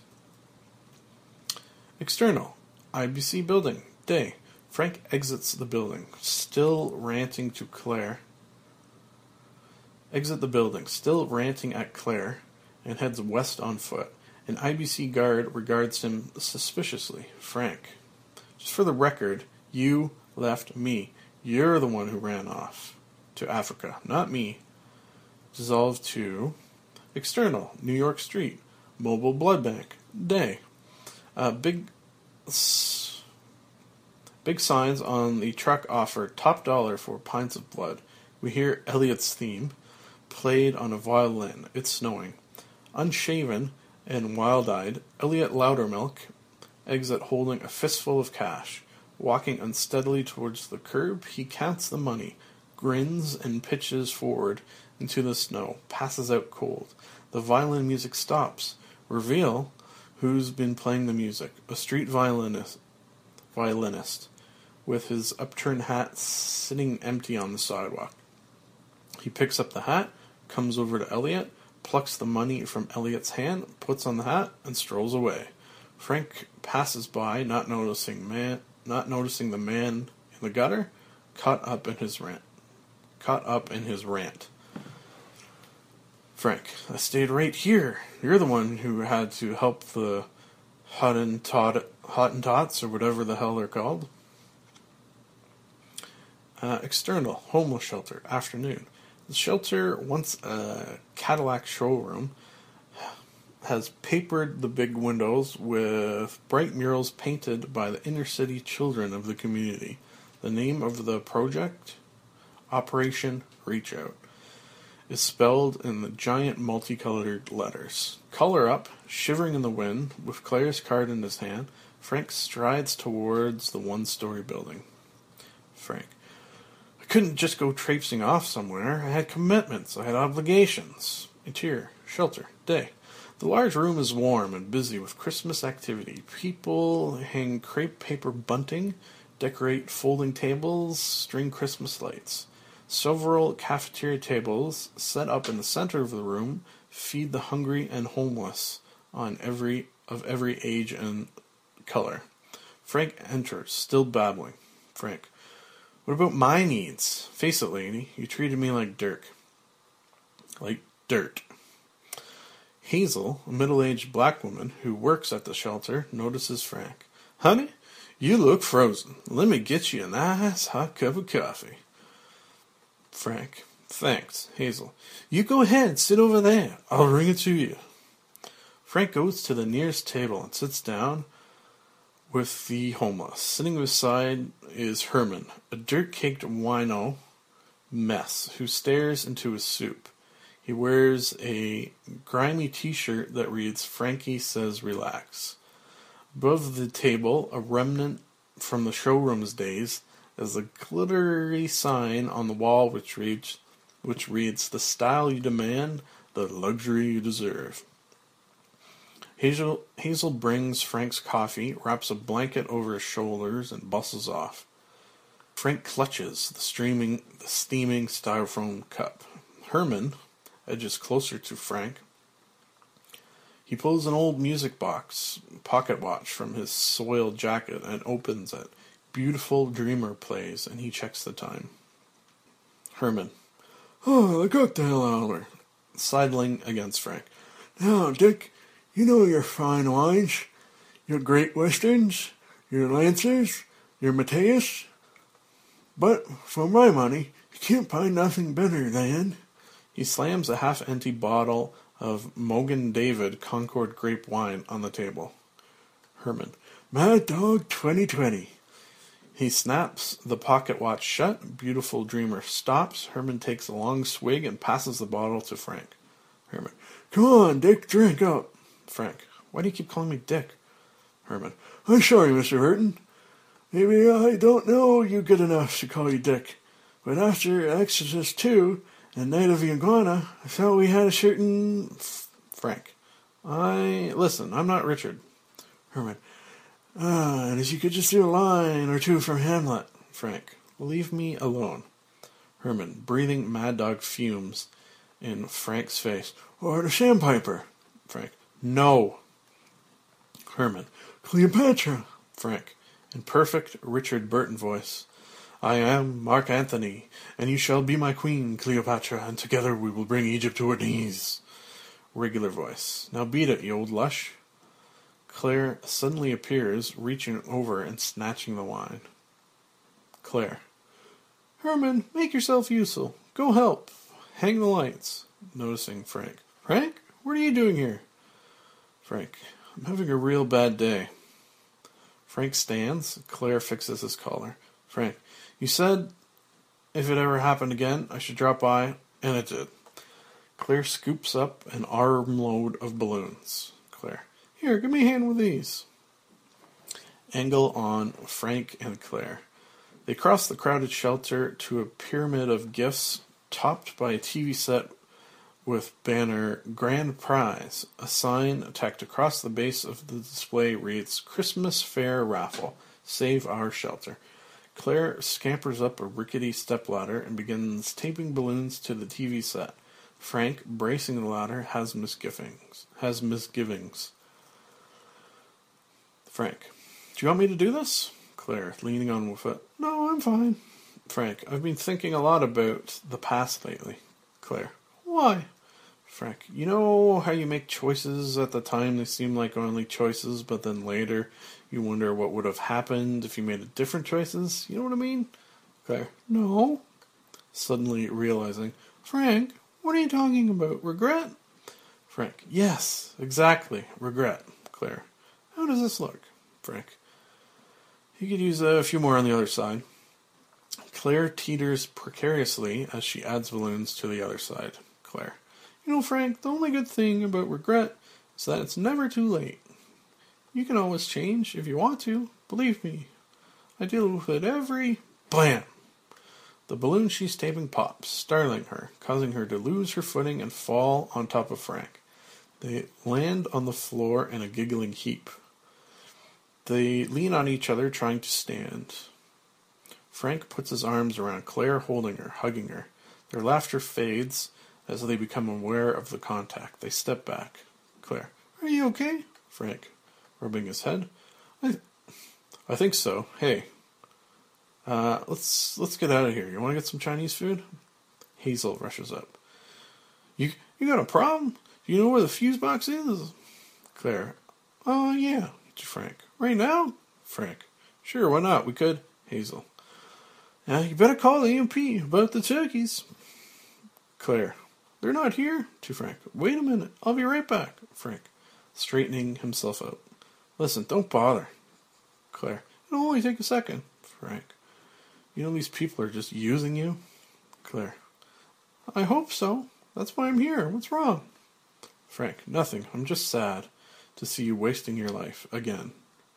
Claire, indicating people in shelter. What do you mean? Fr- Frank. Scrape them off if you want to save somebody, Claire. Save yourself. Thanks for the coffee. He walks away.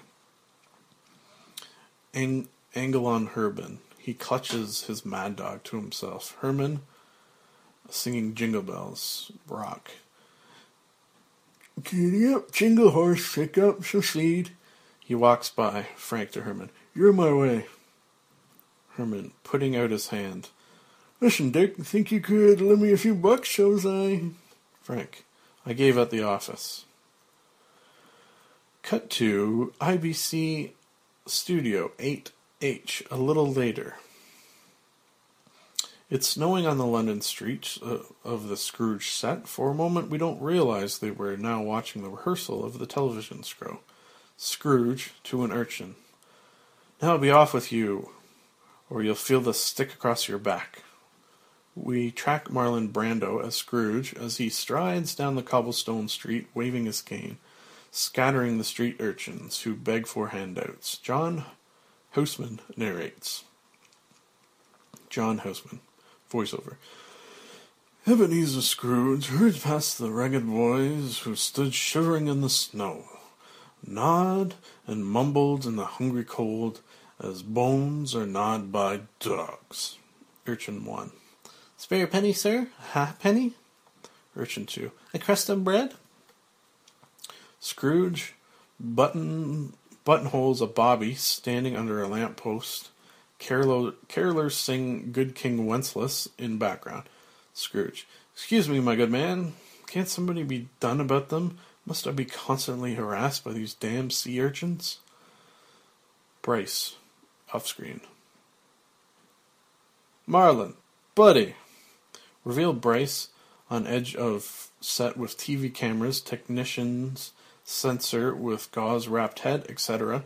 The re- reversal, the rehearsal halts. Carolers break off singing. Snow stops falling. Bryce. That's street urchin. That's street urchins, not sea urchins. Guys, that's it. Did a break.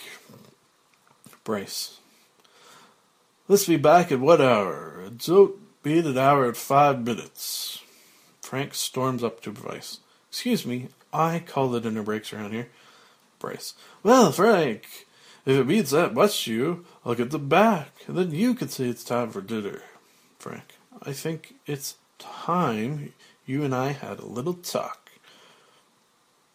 Bryce. You're right, but I promised Preston I'd drop by and give and have a drink with him. Let me take a rain check on that, okay, champ? Bryce squeezes Frank's arm, winks, and joins the other cast and crew exiting the set. Frank stands bewildered as the Bobby, street urchin, and some gold and some solid gold dancers pass by. Urchin one. I got a call by service. Solid gold dancer. If you're going downstairs, pick me up a pack of merits. Frank wanders down the now deserted 19th century London set. He passes the cobblers, the Ladies' Emporium, the tobacconist, the candle maker, till he reaches Scrooge and Marley's and goes inside. Interior Scrooge's office. The office is musical comedy reel with period furniture and low dark beam ceiling. A frost edged, many paned window looks out on the studio slash London street. Frank slumps warily at Scrooge's massive desk. Grace arrives, holding papers and a mobile phone. Grace. Mr. Cross, I've been looking all over for you. They've shot Leroy Neiman. Frank ignores her, lost in thought. Grace. The East German border guards just open up on. He whirls around. Frank. Get me Preston Rhinelander on the phone. Grabs the phone from her. He grabs the phone from her. In fact, forget it. I'll get him myself. Starts dialing. Don't you have something to do? She leaves. Frank is the only one left in the studio. Frank. Judy, it's Frank. Is he in? Yeah, I'll hold. Preston, this kid Bryce is really getting on my nerves. Yes, yes, no, I understand that, but he's not helping. I'll tell you what he's doing. The studio goes black. Frank, hey, uh, I, uh, through the window he sees a follow spot cut on, throwing a bright circle of light on a golden easel in the center of a darkened London street. Frank, wait a minute. A woman's hand enters the circle of light and places a big art card on the easel that reads in flowery style The Ball Breaker Suite. Frank, hang on a second. He puts the phone aside and goes to the doorway to get a better look. We hear an off screen Celeste, Celeste begin. Uh, the familiar strains of the Dance of the Sugar Plum Fairy from the Nutcracker, Nutcracker Suite, and indeed an exquisite sugar plum fairy with translucent wings and shimmering tuto tiptoes into the light. Frank can scarcely believe his eyes. She dances superbly, gracefully, exchanging, executing leaps and spins and twirls and pirouettes and lots of other things with fancy French names. Her wings quivering excitedly, she glides over to Frank and, at a key point in the music, whump, kicks him solidly in the balls. His eyes cross, he staggers, barely able to stand. As the music starts up again, she gaily flounces off, finishing with a flourish, does a little curtsy, and introduces herself to Frank. Hello, Frank. I am the ghost of Christmas present. She speaks somewhat like Glinda, the good witch, with a delicate British accent and a sing song falsetto. Frank, hoarsely, Why'd you do that? Fairy, sweetly, Sometimes you have to slap them in the face just to get their attention. Frank, fine, slap me in the face, that's fair enough, but you kick me in the. F- Fairy, Oh, hush, Frank. It's time to begin our journey. Now close your eyes. Frank, you close your eyes, I'm through. Fairy, Don't be quarrelsome. quarrelsome. Close your eyes. he reluctantly closes his eyes. Fairy, And think of snowflakes and moonbeams and whiskers on kitten. On kittens, he sneaks a wary look at her. Fairy, There, there, there. No peeking. Of rainbows, forget-me-nots, of misty meadows and sun-dappled pools. Oh, look, there's Mr. Hedgehog. I wonder where he's going. Perhaps to dreamland. She leans back and unloads a freight train raked uppercut to Frank's jaw. In the shower of pixie dust, we cut to internal Grace Cooley's living room. Christmas Eve. Frank lands on the floor. We hear angelic, bluesy electric guitar playing away in a manger. He groggily sits up. Frank, where am I? Heaven? The fairy stands over him, smiling serenely. No, in Harlem. Grandma sits on a threadbare sofa playing the soulful string bending guitar. She is surrounded by six of Grace's children who all sing along. The shabby living room is bright with Christmas lights and decorations. An electric space heater adds to the cheery atmosphere. Frank rubbing his jaw. Ow, that really hurt. Fairy. Sometimes the truth is painful, Frank. And besides, it's made your cheeks rosy and your eyes bright as stars. Frank slowly gets to his feet, shaking his head to clear it. The front door opens and Grace and Calvin enter. Grace. Merry Christmas, Cooley family. Some of the kids rush over and hug her, helping Calvin out of his coat. Oh, shit. Lano. Oh, Mom, you didn't have to come to get me. I can. Grace. I'm not having you ride that subway alone at night. You almost ready? Lano nods. Angle on twins. Shash, Shasta and Randy huddled over a top like plastic puzzle trying to get all the metal balls into the holes. Frustrated, Shasta pulls it away from her sister. Get away. You don't know how to do it. Randy, trying to grab it back. Give me that. It's fine. Give me. Shanda hits her with the puzzle, and Randy bursts into tears. Fairy. Good gracious, what a fuss!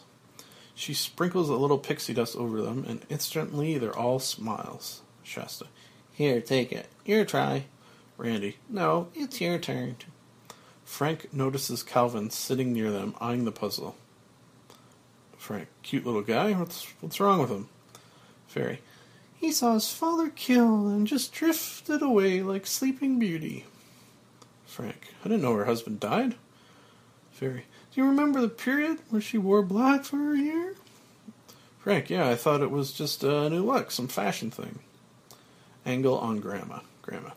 You all ready to dance? Kids. Yeah. Grandma bends over, cranks up the volume on her battered pig nose amp, and tears into Three Dogs Night tears into Three Dog Night's joy to the world. Angle on Fairy, Frank, Calvin, and twins. The twins go off to dance, leaving the puzzle on the floor. The fairy prances off to join them. Frank is alone with Calvin. Unseen, he watches him. The little boy stares at the puddle. Puzzle. Suddenly, he reaches over and, with the flick of the wrist, spins it. Close on puzzle. As all the metal balls click into place. Angle on Frank, stunned. Calvin blankly moves away. Frank crosses the room to the dancing fairy. Frank. That kid, the little one, is he going to be okay? Fairy. It's his choice. Only he can break the spell. Frank glances back at Calvin, sitting by himself on the floor. Fairy. My, this is a merry tune. Come, join the dance. She does a quick pirouette.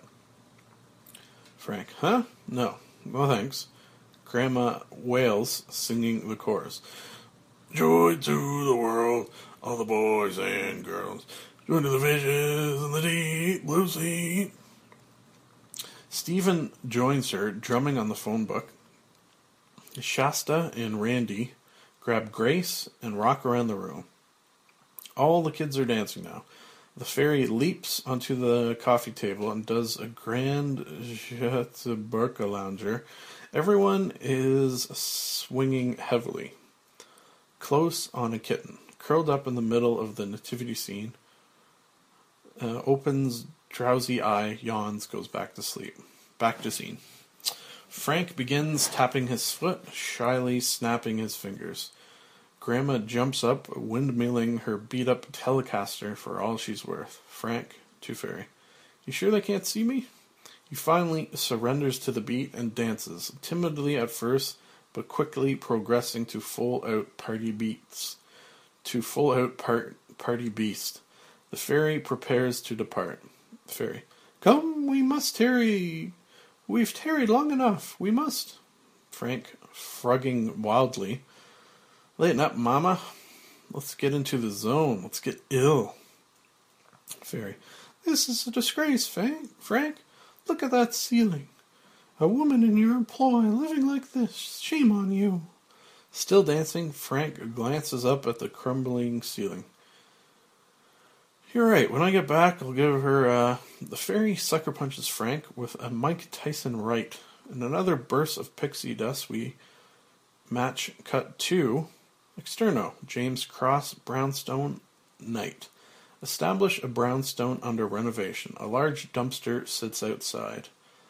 Uh, Off screen noise brings us to interior James Cross brownstone living room, Christmas Eve.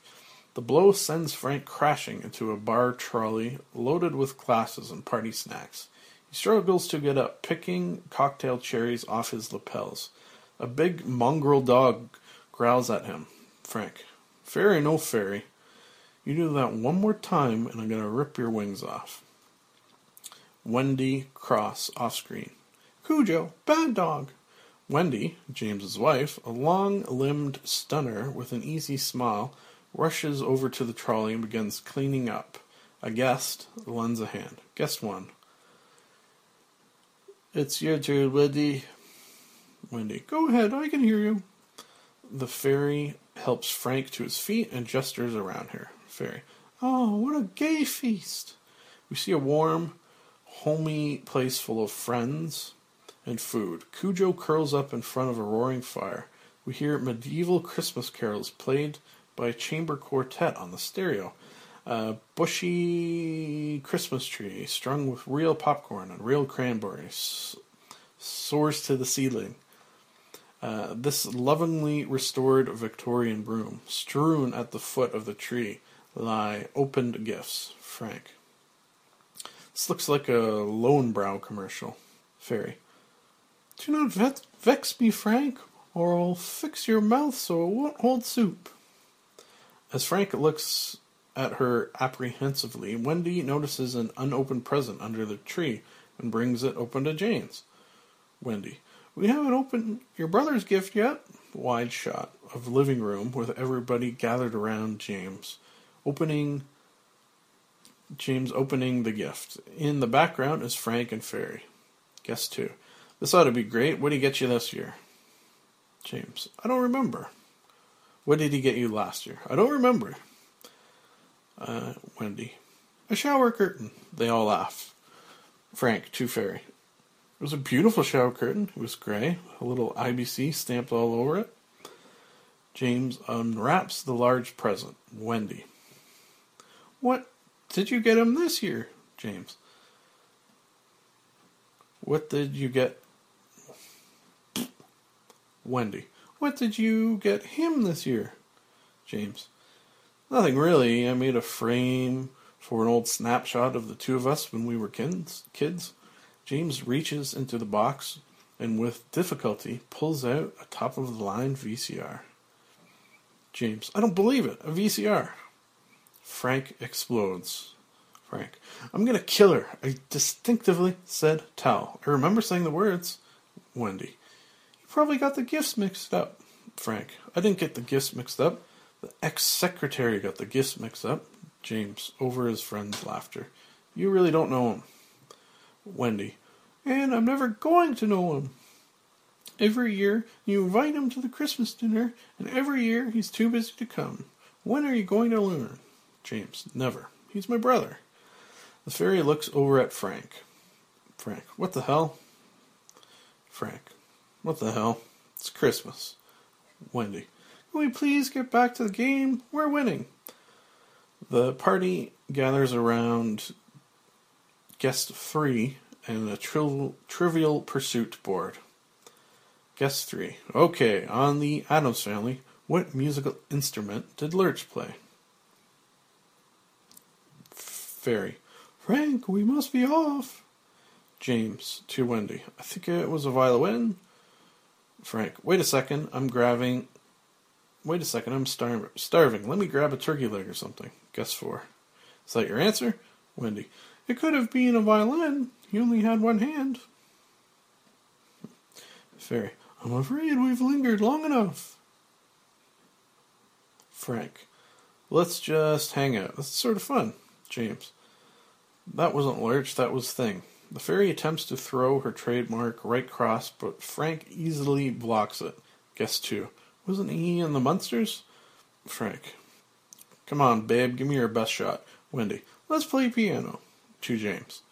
Okay, we're saying he played piano. Guess the. Guess three. Wrong, he played the harpsichord. She glances. Piano, James. Piano, harpsichord, same thing. Fairy. Oh, how sweet. Mistletoe. Frank looks up, and before he realizes his mistake, she rockets him off to dreamland. With a blast of pixie dust, we match cut to interior South Bronx tenement apartment night. The blow, the blow sends Frank sprawling into a shadowy one-room apartment. It's bitter cold. He angrily picks himself off the floor, off the floor, ready to duke it out. Frank, okay, that's it. That does it. Sensing he's alone. Hello? Miss Fairywoman? Ghostess? Anyone? Frank tries the door. He yanks it.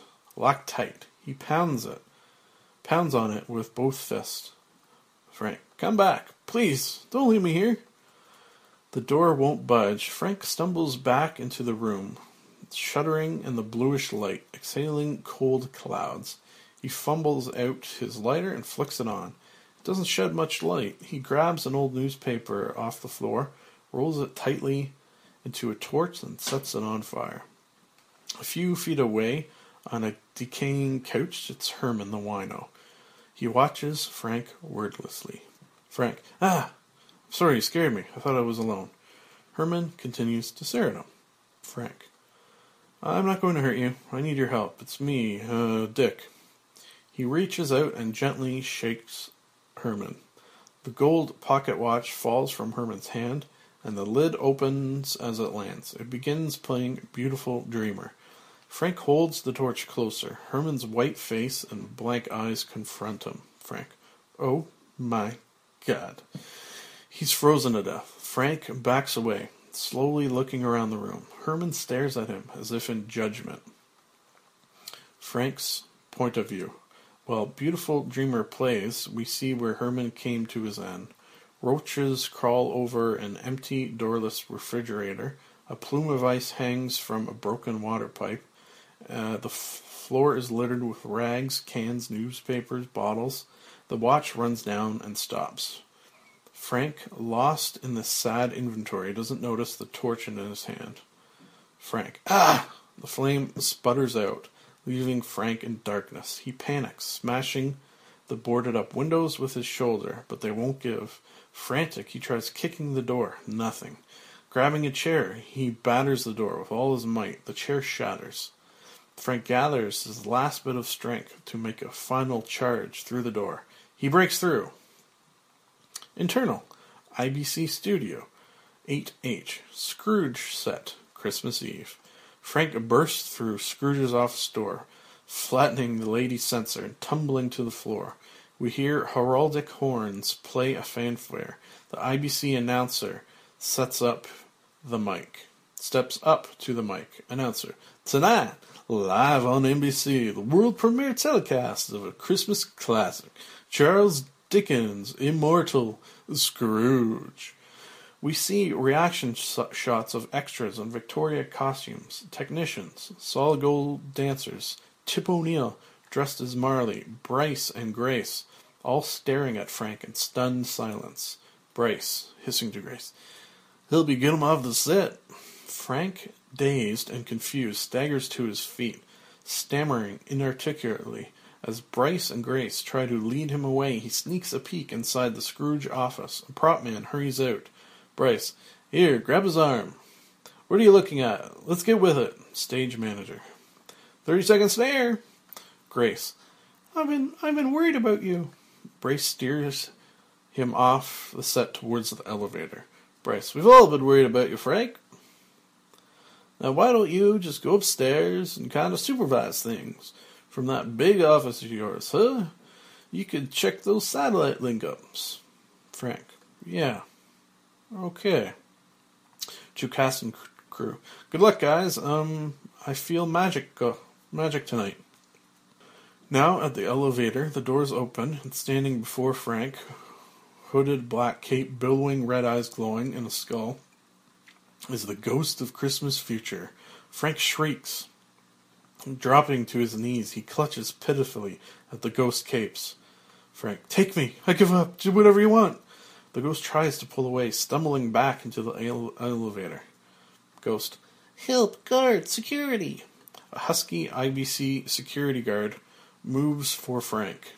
Bryce, lifting Frank up. That won't be necessary. Frank, you just need a little rest, and you'll be fine. To Grace.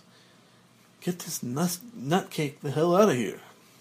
Frank stares wide-eyed, wide-eyed at the ghost who edges past him. The ghost waves his Scrooge script angrily. Ghost. Listen, I got a show to do. I don't need this. Frank, as Grace gently guides him to the elevator. I'm okay. False alarm. Go get him, kids.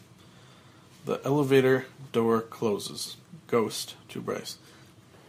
This is live TV, not tape, not film, live. Bryce. Calm down. Ghost. Don't tell me to calm down. There's going to be a hundred million people watching this show, and I'm the one who's going to be out there, not you.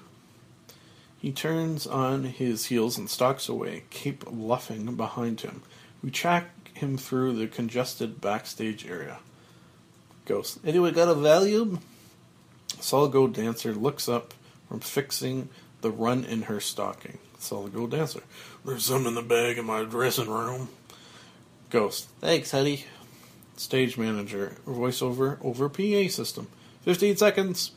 The ghost walks through a quieter area. He reaches the dressing room and enters. Uh, eternal dressing room. The ghost shuts the door behind him and crosses the empty room to the lit makeup mirror. He tosses back the black hood to and very slowly removes the horrific skull mask with bla- blazing blood red eyes beneath it. A horrific skull face and blazing blood red eyes. This really is the ghost of Christmas future. Hmm. Light bulbs explode around the mirror. The skull stares at his nightmarish reflection. There's an evil sizzling sound as smoke curls from his eye sockets. Interior, Frank's office, night. Frank sits at his desk, confused and exhausted. On the TV screen, John Houseman sits in a wing chair. He opens a leather bound copy of Scrooge and begins to read. Houseman. It was a cold, bleak Christmas Eve. The fog draped streets of London were deserted, save for car- for an occasional carriage that moved like a phantom through the dingy mist. We hear the clip clop of horses' hooves on cobblestone. Frank pours himself a water glass full of vodka. Houseman on screen. Old Ebenezer Scrooge sat alone in his gloomy chamber, more bitter than the night. Christmas, he thought. Bah, humbug. Frank takes a big swig. Internal, studio, 8. H. Hallway. Mary Lou Retton, dressed in rags as Tiny Tim, hobbles a few feet on her wooden crutches. Suddenly she stops, flings her crutches aside, and somersaults down the corridor. corridor. Flies into a full twisting backflip and lands on her feet. Mary Lou. God bless us, every one. Sitting in a folding chair against the wall is a wide eyed Calvin Cooley. He stares up at Mary Lou with strange intensity. Calvin's sister Lannel pulls up a chair beside him. Mary Lou's coach approaches her. Try it again, and this time really stick it. Mary Lou nods and returns to her original position. In the background, John Houseman walks briskly to the dressing room, uh, trailed by his dresser. Grace comes over to Calvin and Lannel. She puts a hand on his shoulder. Grace, you kids having a good time? Mary Lou Retton hurtles down the hallway, landing right in front of him. Mary Lou, God blesses everyone. Calvin can't take his eyes off her. Internal, Frank's office. Over Frank's shoulder, we see the TV monitor with Brando as Scrooge sitting in his dreary counting house. His nephew uh, proudly sets a glass case on the desk. Scrooge. And what are these supposed to be, nephew? Why, they're door mice, Uncle. Clothes on mice, with antlers glued to their tiny head. Nephew off screen. The Rage of London. I brought a pair for my internal. Rhinelander, Beekman's Place, Brownstone, Night. Preston Rhinelander and his ha- handsome white haired wife sit in their classic wasp parlor watching Scrooge. Their two Persian cats paw at the screen after the dormice. Rhinelander. Works like a charm. Yeah. Internal. Frank's office. Night. Scrooge. Never heard of such foolishness. Frank mutes the sound with the remote control. Frank is totally gone. He pours himself another Stoli, settling down the bottle without looking. It falls, spilling over his cluttered desk. He grabs it and begins sopping the liquor with an envelope. Uh, seeing a wrapped gift among his papers, he stops to pick it up. The tag on the gift to Frank. We stay on Frank as he opens the package. He freezes when he sees what's inside. His eyes fill up. Tears begin to stream down his face. Brushing them aside, he sets the gift on the desk and walks away. Cut to the gift. Black and white photograph. To Frank of Frank and James as little boys in front of tract front of a tract house. They have their arms around each other and smile happily into the camera. Inscribed at the bottom of the picture, to Frank, the best brother a guy ever had. Merry Christmas, love, James. Frank pours himself another drink. Scrooge continues in monitor showing a street scene.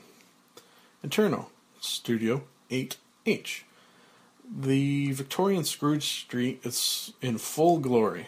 The poulterers hung with geese and turkeys, the grocers bursting with polished fruit, wind up toys dance in the toy store windows, vendors hawk their chestnuts, cr- crowds of happy shoppers bustle down the snow covered street.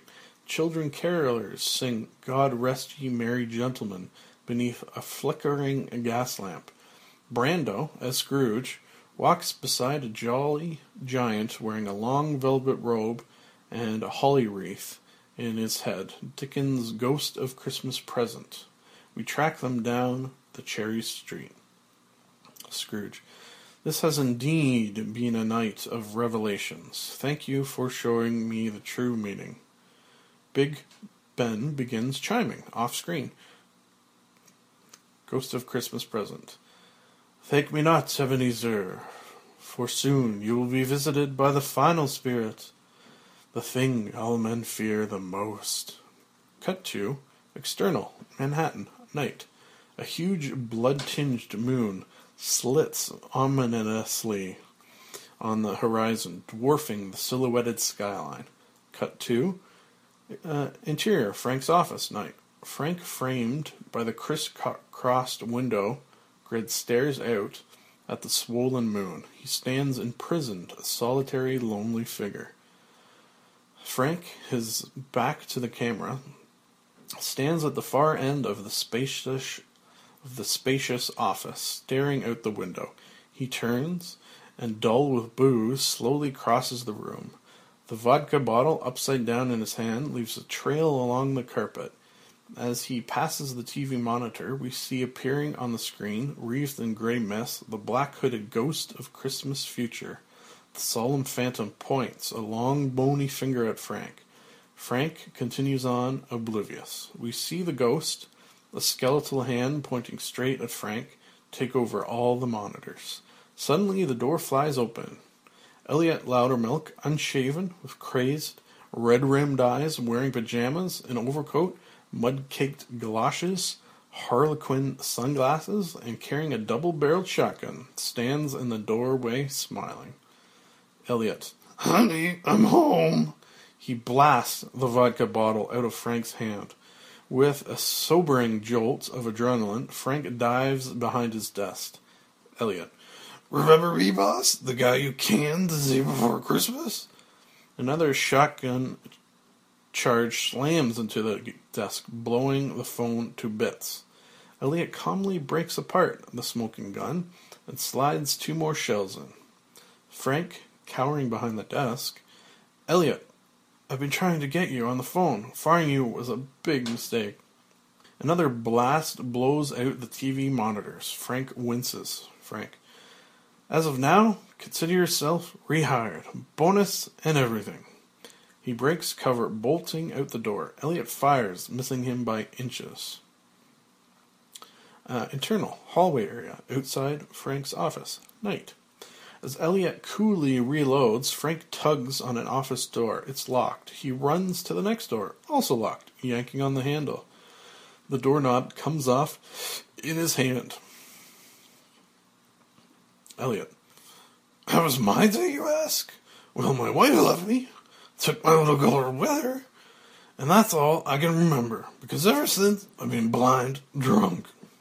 Eliot clicks the gun into place with a metallic snap. Eliot singing softly, You better not shout. You better not cry. You better not bet. I'm telling you, I. Frank hides behind a secretary's desk. Frank, you were right. I was a jerk. I've missed the whole point of Christmas. I know that now. Eliot appears above him. Frank looks up to see both barrels inches from his head. Frank, but I've been through a lot today, and I've learned a lot. He gets to his feet. Eliot singing, He knows when you are sleeping. Eliot backs Frank up against the wall. Frank, I've done some terrible things, not just to you, but to people who love me. But the wonderful thing is it's not too late. Eliot singing, Knows when you're. Frank gives. Frank, please, just give me a chance. Eliot aims with both barrels at the camera over his shoulder. We see the ghost holding out both his skeletal arms in a death embrace.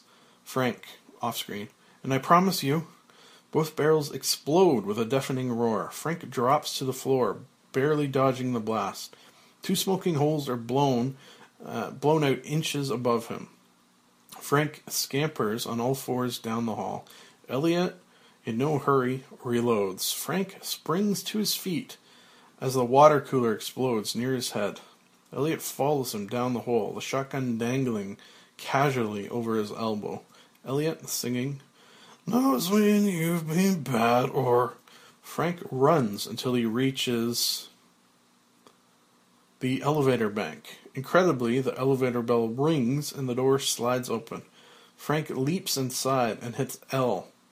Frank frantically punches closed door. Eliot rounds the corner. So be good for.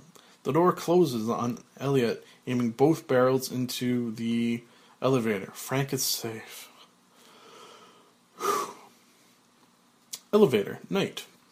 Frank stares up at the descending floor lights, sweat beading on his forehead, panting heavily. Suddenly he realizes there's someone else breathing in the car, low, death rattled breaths.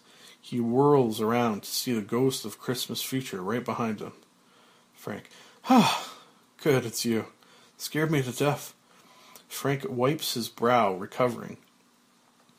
Frank, what the hell are you doing here? Shouldn't you be downstairs in the studio? We're on the air. He notices something rustling beneath the ghost's black cape. Frank, hey, what do you got under there? He pulls back the cape to reveal hellish faces writhing and moaning in pain, trapped inside the hollow ghost's bloody ridge cave prison. Frank yanks the cloak shut, eyes wide with dread. He slowly looks at the ghost's hooded face. Whiffs, wisps of smoke drift from the coal red eye sockets.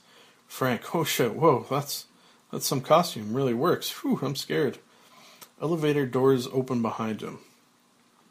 Frank, whoops, my floor, gotta run. As the ghost silently glowers at him, Frank bolts out of the elevator into a situation too horrible to be described. Frank shrieks, pulls a U turn, and dives back into the elevator as Bernard Herrmann's piercing psycho sting strings pursue him. Frank hysterically jabs all the elevator buttons as the doors close. The ghost stares down at him. Frank, my mistake. So you don't stay much, do you? I uh, I like that in a man. Strong, silent type. Chicks love it. The ghost doesn't respond. The elevator descends for a few more floors, finally stopping. The doors open to reveal internal Willowbrook, Willowbrook Mental Institution. Late afternoon. We see squatting in a shadowy corner of the snake pit nightmare a slightly older Calvin wearing a grimy nightshirt. Reverse angle on Frank and Ghost watching from inside elevator. Frank, two ghosts. So, what? Am I supposed to know these people? Angle on Calvin as an older Grace Cooley brings him a cup of water, handing it to him. Now be careful, sweetheart. Drink it slow. A hospital orderly taps her on the shoulder. Grace, please. I just got here. Orderly, visiting hours are over. He starts to escort escort her away. Grace breaks free, running to her son. She hugs him tightly. The boy stares at nothing. He's lost. The orderly pries her off, leading her from the room. Grace crying, Don't worry, Calvin, honey. I'll be back. You're a good boy. The elevator doors close. Frank to Ghost. Is that true? Is this the future? But I can change it, right? I will, as soon as I get back. Making a note, note in his pad. Take Grace's son to specialist. See? It's a done thing. That easy. The elevator descends and stops again. The doors open. On. Exterior. Rodeo Drive. Sidewalk. Bistro. Day. A trio of middle aged Beverly Hills harpies gossip over their nouveau salads at the outdoor cafe. The women have too much jewelry, too much makeup, and too much cosmetic surgery. They wear expensive fringe and studded designer jumpsuits and distressed hair. The woman, with her back to the camera, flicks a red taloned hand through her orange shag. Woman. So, by now, the new girl is waxing my legs. We move. We move around her to see. It's Claire. She's become tough and brassy. Woman two. You mean the Korean? Two children, ragged and gaunt, walk to the cafe's railing, watching the ladies eat. I guess they all look. Seeing the kids. Hey, beat it! Searching over her shoulder. Waiter! Woman three. Come Claire. They're just kids. Angle on Frank, eyes widening as she hears Claire's name, recognizing her beneath the garish mask. Angle on Claire, lighting a cigarette. Her puffy face is set in a stare. Claire, don't tell me. I wasted twenty years on losers like them. Thank God a friend took me aside one day and said, "Save yourself. Scrape 'em off. Best advice I ever got." The children continue to stare at her. She sips her drink, a tear in her eye. Claire, to herself, Yeah, best advice I ever got. The elevator doors close on this scene. Frank turns to the ghost. Frank, I didn't mean it. I was angry and hurt. I didn't want. She was. She was right. The second I get back, I'm going to call Claire. No, no, I'll go over and see her. Thanks. Thank you for showing me this. This was good. The elevator descends, finally stopping at the bottom floor. This time the doors slowly swing open with a chilling stone against stone sound. The ghost wordlessly floats past Frank out of the car. Frank, hey, wait up. Frank follows the specter into external cemetery night. Frank looks over his shoulder to see he has just stepped out of an age-worn marble mausoleum. He shudders, dashing through the Michael Riva graveyard after the ghost. They walk slash float side by side through the moon-swept headstones and crypts towards the Bear Hall. Wendy Cross stands there alone, head bowed. Frank, oh no. James, my brother is dead. Oh, what a waste. I should have. I don't know what my problem was with him. He was my brother, and I love him. I do. When I get back, I'll. James Cross steps out from behind. Uh, behind a monument and joins his wife. He is sobbing. She holds his hand, comforting him. Frank, halfway. James, he's okay. Realizing. Well then, who's uh, buried there? Frank looks at the ghost, who simply points towards the freshly dug empty grave. Frank, Frank is drawn up the hill. Close on headstone, which reads Francis Cross, beloved brother. The birth and death dates are obscured by a floral wreath. Angle on Frank, shaking his head, mouth open in disbelief. What? I'm dead? What the hell are you saying here? I've died? That's crazy. I mean, if I'm dead, how can I change any of this? My brother's showing me these things if I can't do anything about them. Why bother showing me these things if I can't do anything about them? Backing away from his grave. No, I'm sorry. That's it. That's enough. You're not getting me in there. He wheels, fleeing back to the mausoleum elevator. His only possibility of escape. Specter join. Specter points a, a bony finger after him.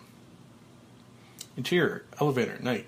Frank races inside and pushes the 22nd floor. The doors slide shut. He looks up at the floor lights. The car is still. He's breathing hard. Suddenly, with a wrenching metallic sound, the walls of the elevator begin to close in on him.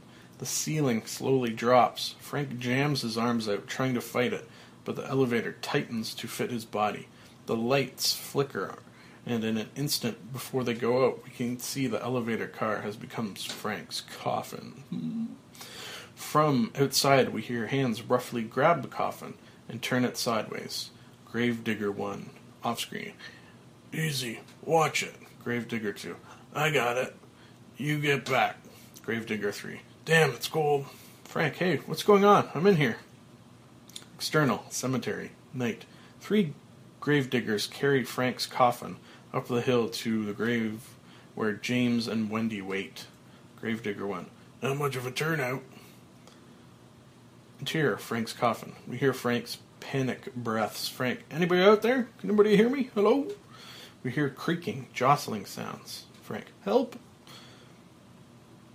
They lower the coffin into the pit. James, the Lord is my shepherd, I shall not want. Interior, coffin. The blackness.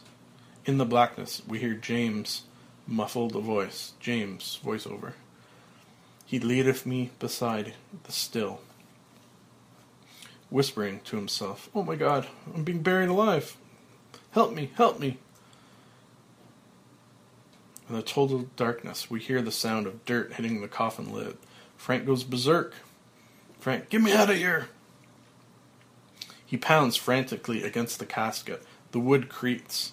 Frank hysterically, No! Shovelfuls of dirt hit the coffin. Frank's pounding increasing. I want to live! I want to live! Continued. With his last ounces of strength, he slowly pries open the coffin lid.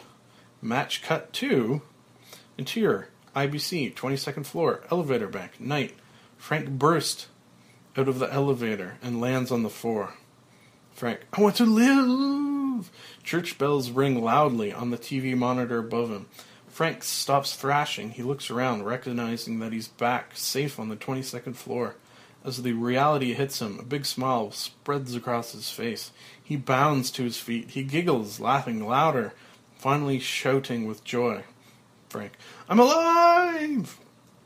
Eliot steps from around the corner, aiming the shotgun squarely at Frank. Smiling, Eliot says, Not for long. Frank brushes the gun aside and throws a brotherly arm around Eliot. Frank, okay, here's my final offer. You're hired. Back at twice the salary, move upstairs to a big office, and I'm making you vice president vice president in charge of programming. Eliot lowers the gun. Eliot, excuse me, I'm looking for Mr. Frank Ross. I must have the wrong. Frank stops him as he turns to go. Frank, no, it's me, but it's not me. I'm a new man. I'm a lover. He gives him a big kiss on the cheek. Frank, I'm a singer. He hits a high note. On the TV monitor, the clanging bells of London change to the carolers singing, I heard the bells on Christmas Day. Frank, I'm a dancer. He grabs Eliot and waltzes him wildly down the hall, but Frank freezes in mid tango spin. Letting go of his partner's hand, Eliot sails across the floor and topples over a deck. Frank, wait, are we still in the air? Eliot climbs from behind the desk. Eliot apprehensively, got about ten minutes left. Frank helps him to his feet, throws an arm around him, and steers him towards the door. Frank, ten minutes. Come on, Eliot. Frank pulls a shiny red Christmas ball from the corporate wreath, hooks it around his ear, and flashes a whack again. Grin. Frank, let's have a little fun for once in this life. Cut to Interior, studio, night. Scrooge. Scrooge, wearing a nightshirt and tasseled cap, throws open the bedroom shutters and looks out. Scrooge. Oh, what a glorious day! Never has there been such a day. He shouts to the street urchin, lobbing snowballs in the street below. Scrooge. You there, lad! The boy stops and looks up at the window. Urchin 1. Yes, sir. Are you talking to me, sir? Scrooge holds up a shiny coin. Here's a gold sovereign. Go buy me the biggest goose in all of London. He tosses it to the boy off screen, a slow motion of the tumbling coin, but it's caught by a different hand. We hear gasps. We hear the shocked reaction of Brando, Grace. The place is in a panic. Eliot has appeared with a shotgun behind the director. Eliot, just stay on him. Uh, interior, studio, night. The hand opens, and Frank Cross looks down at the coin he just caught. As more cameras glide over to shoot him, Frank takes charge. Frank, which camera am I on? This one? Come on in a little closer, Tony. Into the camera. Hi, I'm Frank Cross. I'm the president of this network, and I gotta ask you one question. Interior, Rhinelander's den, night.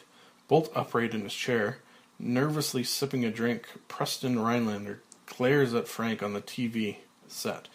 It uh, started to snow outside.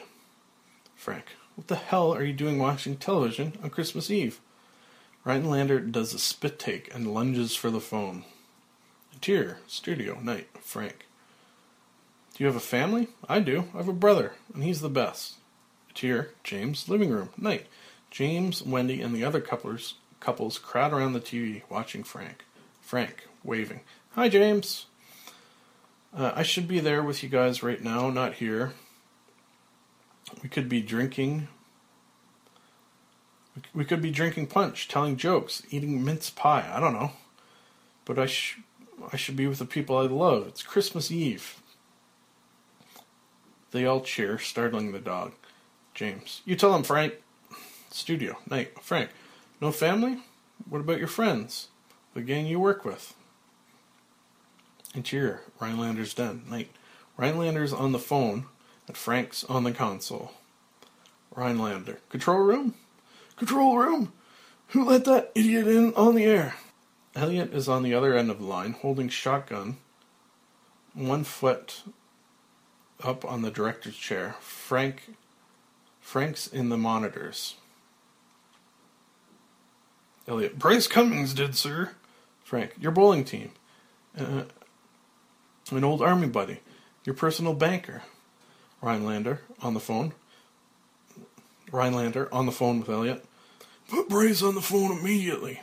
We pan away from Eliot to find Bryce festively trussed up Christmas ribbons, gagged with a big bow stuck on his head. Eliot, I'm sorry, sir, he's tied up right now. Bryce attempts to hop out of the room, but Eliot deftly slams his foot down on the end of Bryce's ribbon and he topples to the floor with a big crash. Frank, back on TV. Call him up. Have him over there. Have a party. When I first started here, my boss gave great Christmas parties. We're going to do that again. Tonight, we're going to do that again. Tonight. Why? Because it's Christmas Eve. Angle on cameraman. Sound guys, prop men, actors, technicians in studio, whooping delightedly. Angle on Frank. Frank. Yeah, we've got to get a band down here. You grab somebody you like and dance, and you kiss them under the mistletoe. Thinking about, thinking about Claire. Boy, there's a girl I'd like to be with tonight. Interior, homeless shelter. Night. Claire watches Frank on the raffle TV. Frank, a girl I loved a long time ago. Move in on a tight shot of Claire. Frank on screen. A girl I still love. We see Frank on TV, Claire watching. Frank brightening. But that's the beauty of it. That's the beauty of it, Claire. It's not too late. It's Christmas Eve. Exterior, shelter night. It is snowing. Claire runs out into the street and hails a cab. A checkered cab fishtails to a stop. She jumps in. Uh, interior, checkered cab at night. Claire, I have to get. I have to get to the IBC building in two minutes. The cabbie turns a wide, pointy-toothed smile slapped on his demon face. Cabby, no problem. He punches the accelerator and the cab peels out. Interior, studio, night. Frank. No friends? Go make a friend. Visit a neighbor and introduce yourself. What do you think? Are we going to slam the door? In your face, don't worry, I got an idea. Leaning in conspiratorially, bake him some cookies. Interior, Dr. Rosenblum's living room, night. Frank's psychiatrist sadly shakes his head as he watches Frank on TV. Frank. Not just ordinary cookies. No, no, no, no, no. Special cookies. The ones shaped like bells and stars and little snowmen. Dr. Rosenblum to himself. He came to me for help, but I failed him. Interior. Studio. Night. Frank. Then put then put some red and green sprinkles on top. Knock on their door and say, Merry Christmas. Want a cookie? It'll work. It's Christmas Eve. Or caroling. That's a cool thing to do. Grace, Calvin, Lannel, and Mary Lou Retton watch Frank from the floor. Frank. Get together and sing some of those classic old Christmas songs. He demonstrates. Deck the halls with boughs of holly. la. Uh, internal IBC lobby guard console night. The two guards harmonize loudly, their voices echoing in the marble lo- lobby. IBC security guards. I'm dreaming of a white. Internal Grace's living room night. Grandma on the Telecaster and the Cooley kids sing. Cooley family. Jolly old St. Nicholas, lean your ear. Internal Claire's homeless shelter night. Homeless are gathered around a beat up old upright singing with Hazel while Hazel plays. Shelter crowd. Oh little star of Bethlehem. Interior Rhinelander's den night. The TV is still on, but Rhinelander's chair is empty. As Frank continues to speak, we pan over to the window and the sounds of caroling outside. Frank. Get out there. Wake the neighbors. It's Christmas Eve. His arm around his wife, Preston Rhinelander stands looking out at carolers who are serenading them. We see a reverse of the carolers, a cross section of New Yorkers, with the Rhinelanders framed in their parlor floor picture window. Preston applauds. His wife beckons to them, throwing open the window. Wife, Merry Christmas. Want a cookie? Interior studio. Night. Frank. There are people around you who are having a terrible Christmas. They're cold and they're hungry. Things couldn't be worse. Hey, if you're not doing anything, and you're and you're not, you're just sitting around watching me on TV. Why don't you drop by and see him? Give him a sweater, an old blanket, make him a sandwich. Frank notices Calvin. We see Calvin staring back. Frank off screen. Show him we care. Frank presses on. Do something. Do something, for God's sake. It's Christmas. Exterior waterfront night. Three bums huddled around a fire in an oil drum during the snowstorm. Siren wailing, a cop car pulls up and hits them in the face with a street light. With a searchlight. Cop one. Alright, you get over here. Take this. He shoves a bucket of Kentucky Fried Chicken at, over, at them. Cop two. And don't tell anybody where you got it. Interior. Studio. Night. Frank. For one night, we act a little nicer. We smile a little quicker. We share a little more. For a few hours, we are the people we always hoped we would be. Isn't that amazing? It's really sort of a miracle. A miracle. That happens every year on Christmas Eve. Don't waste it. Get involved. Wake up. We see Calvin, unnoticed by his mother, slip away and wander towards Frank. Frank, take a chance. Get out. Celebrate. It's going to be a great night. After all, it's Christmas Eve. He notices that Calvin has come over and is standing beside him. He reaches down and Calvin shyly slips his hand in Frank's. They share a smile. Frank turns to the TV camera. Frank, Merry Christmas. Calvin turns to the camera too. Calvin, And God bless us, everyone. Grace is stunned. She bursts into tears. Lannel and Mary Lou look at each other in amazement. Frank laughs and scoops up Calvin in his arm. Grace gives them a big hug. The whole studio applauds, Frank including many persons we've seen before. The London Bobby, the nanny censor, Prop Man 1, Prop Man 2, holding dormice, the nurse, Tip O'Neill, the street urchins, the carolers, the carpenters, the painters, the technicians, Wayne, Ted, solid gold dancers, Lionel, Mary Lou, Mary Lou's coach, Scrooge's fiance, Scrooge's nephew, Scrooge's ghost of Christmas present, Tony the cameraman, the stage manager, the other IBC execs, Eliot and Marlon Brando. Claire can barely get through them. Frank spots Claire fighting her way through the crowd. He hands Calvin to Grace, and Claire rushes into his arm. Claire, tears streaming down her face. Merry Christmas, Lumpy. Frank, Christmas? Bah, humbug. He winks at someone high over his shoulder and kisses Claire again.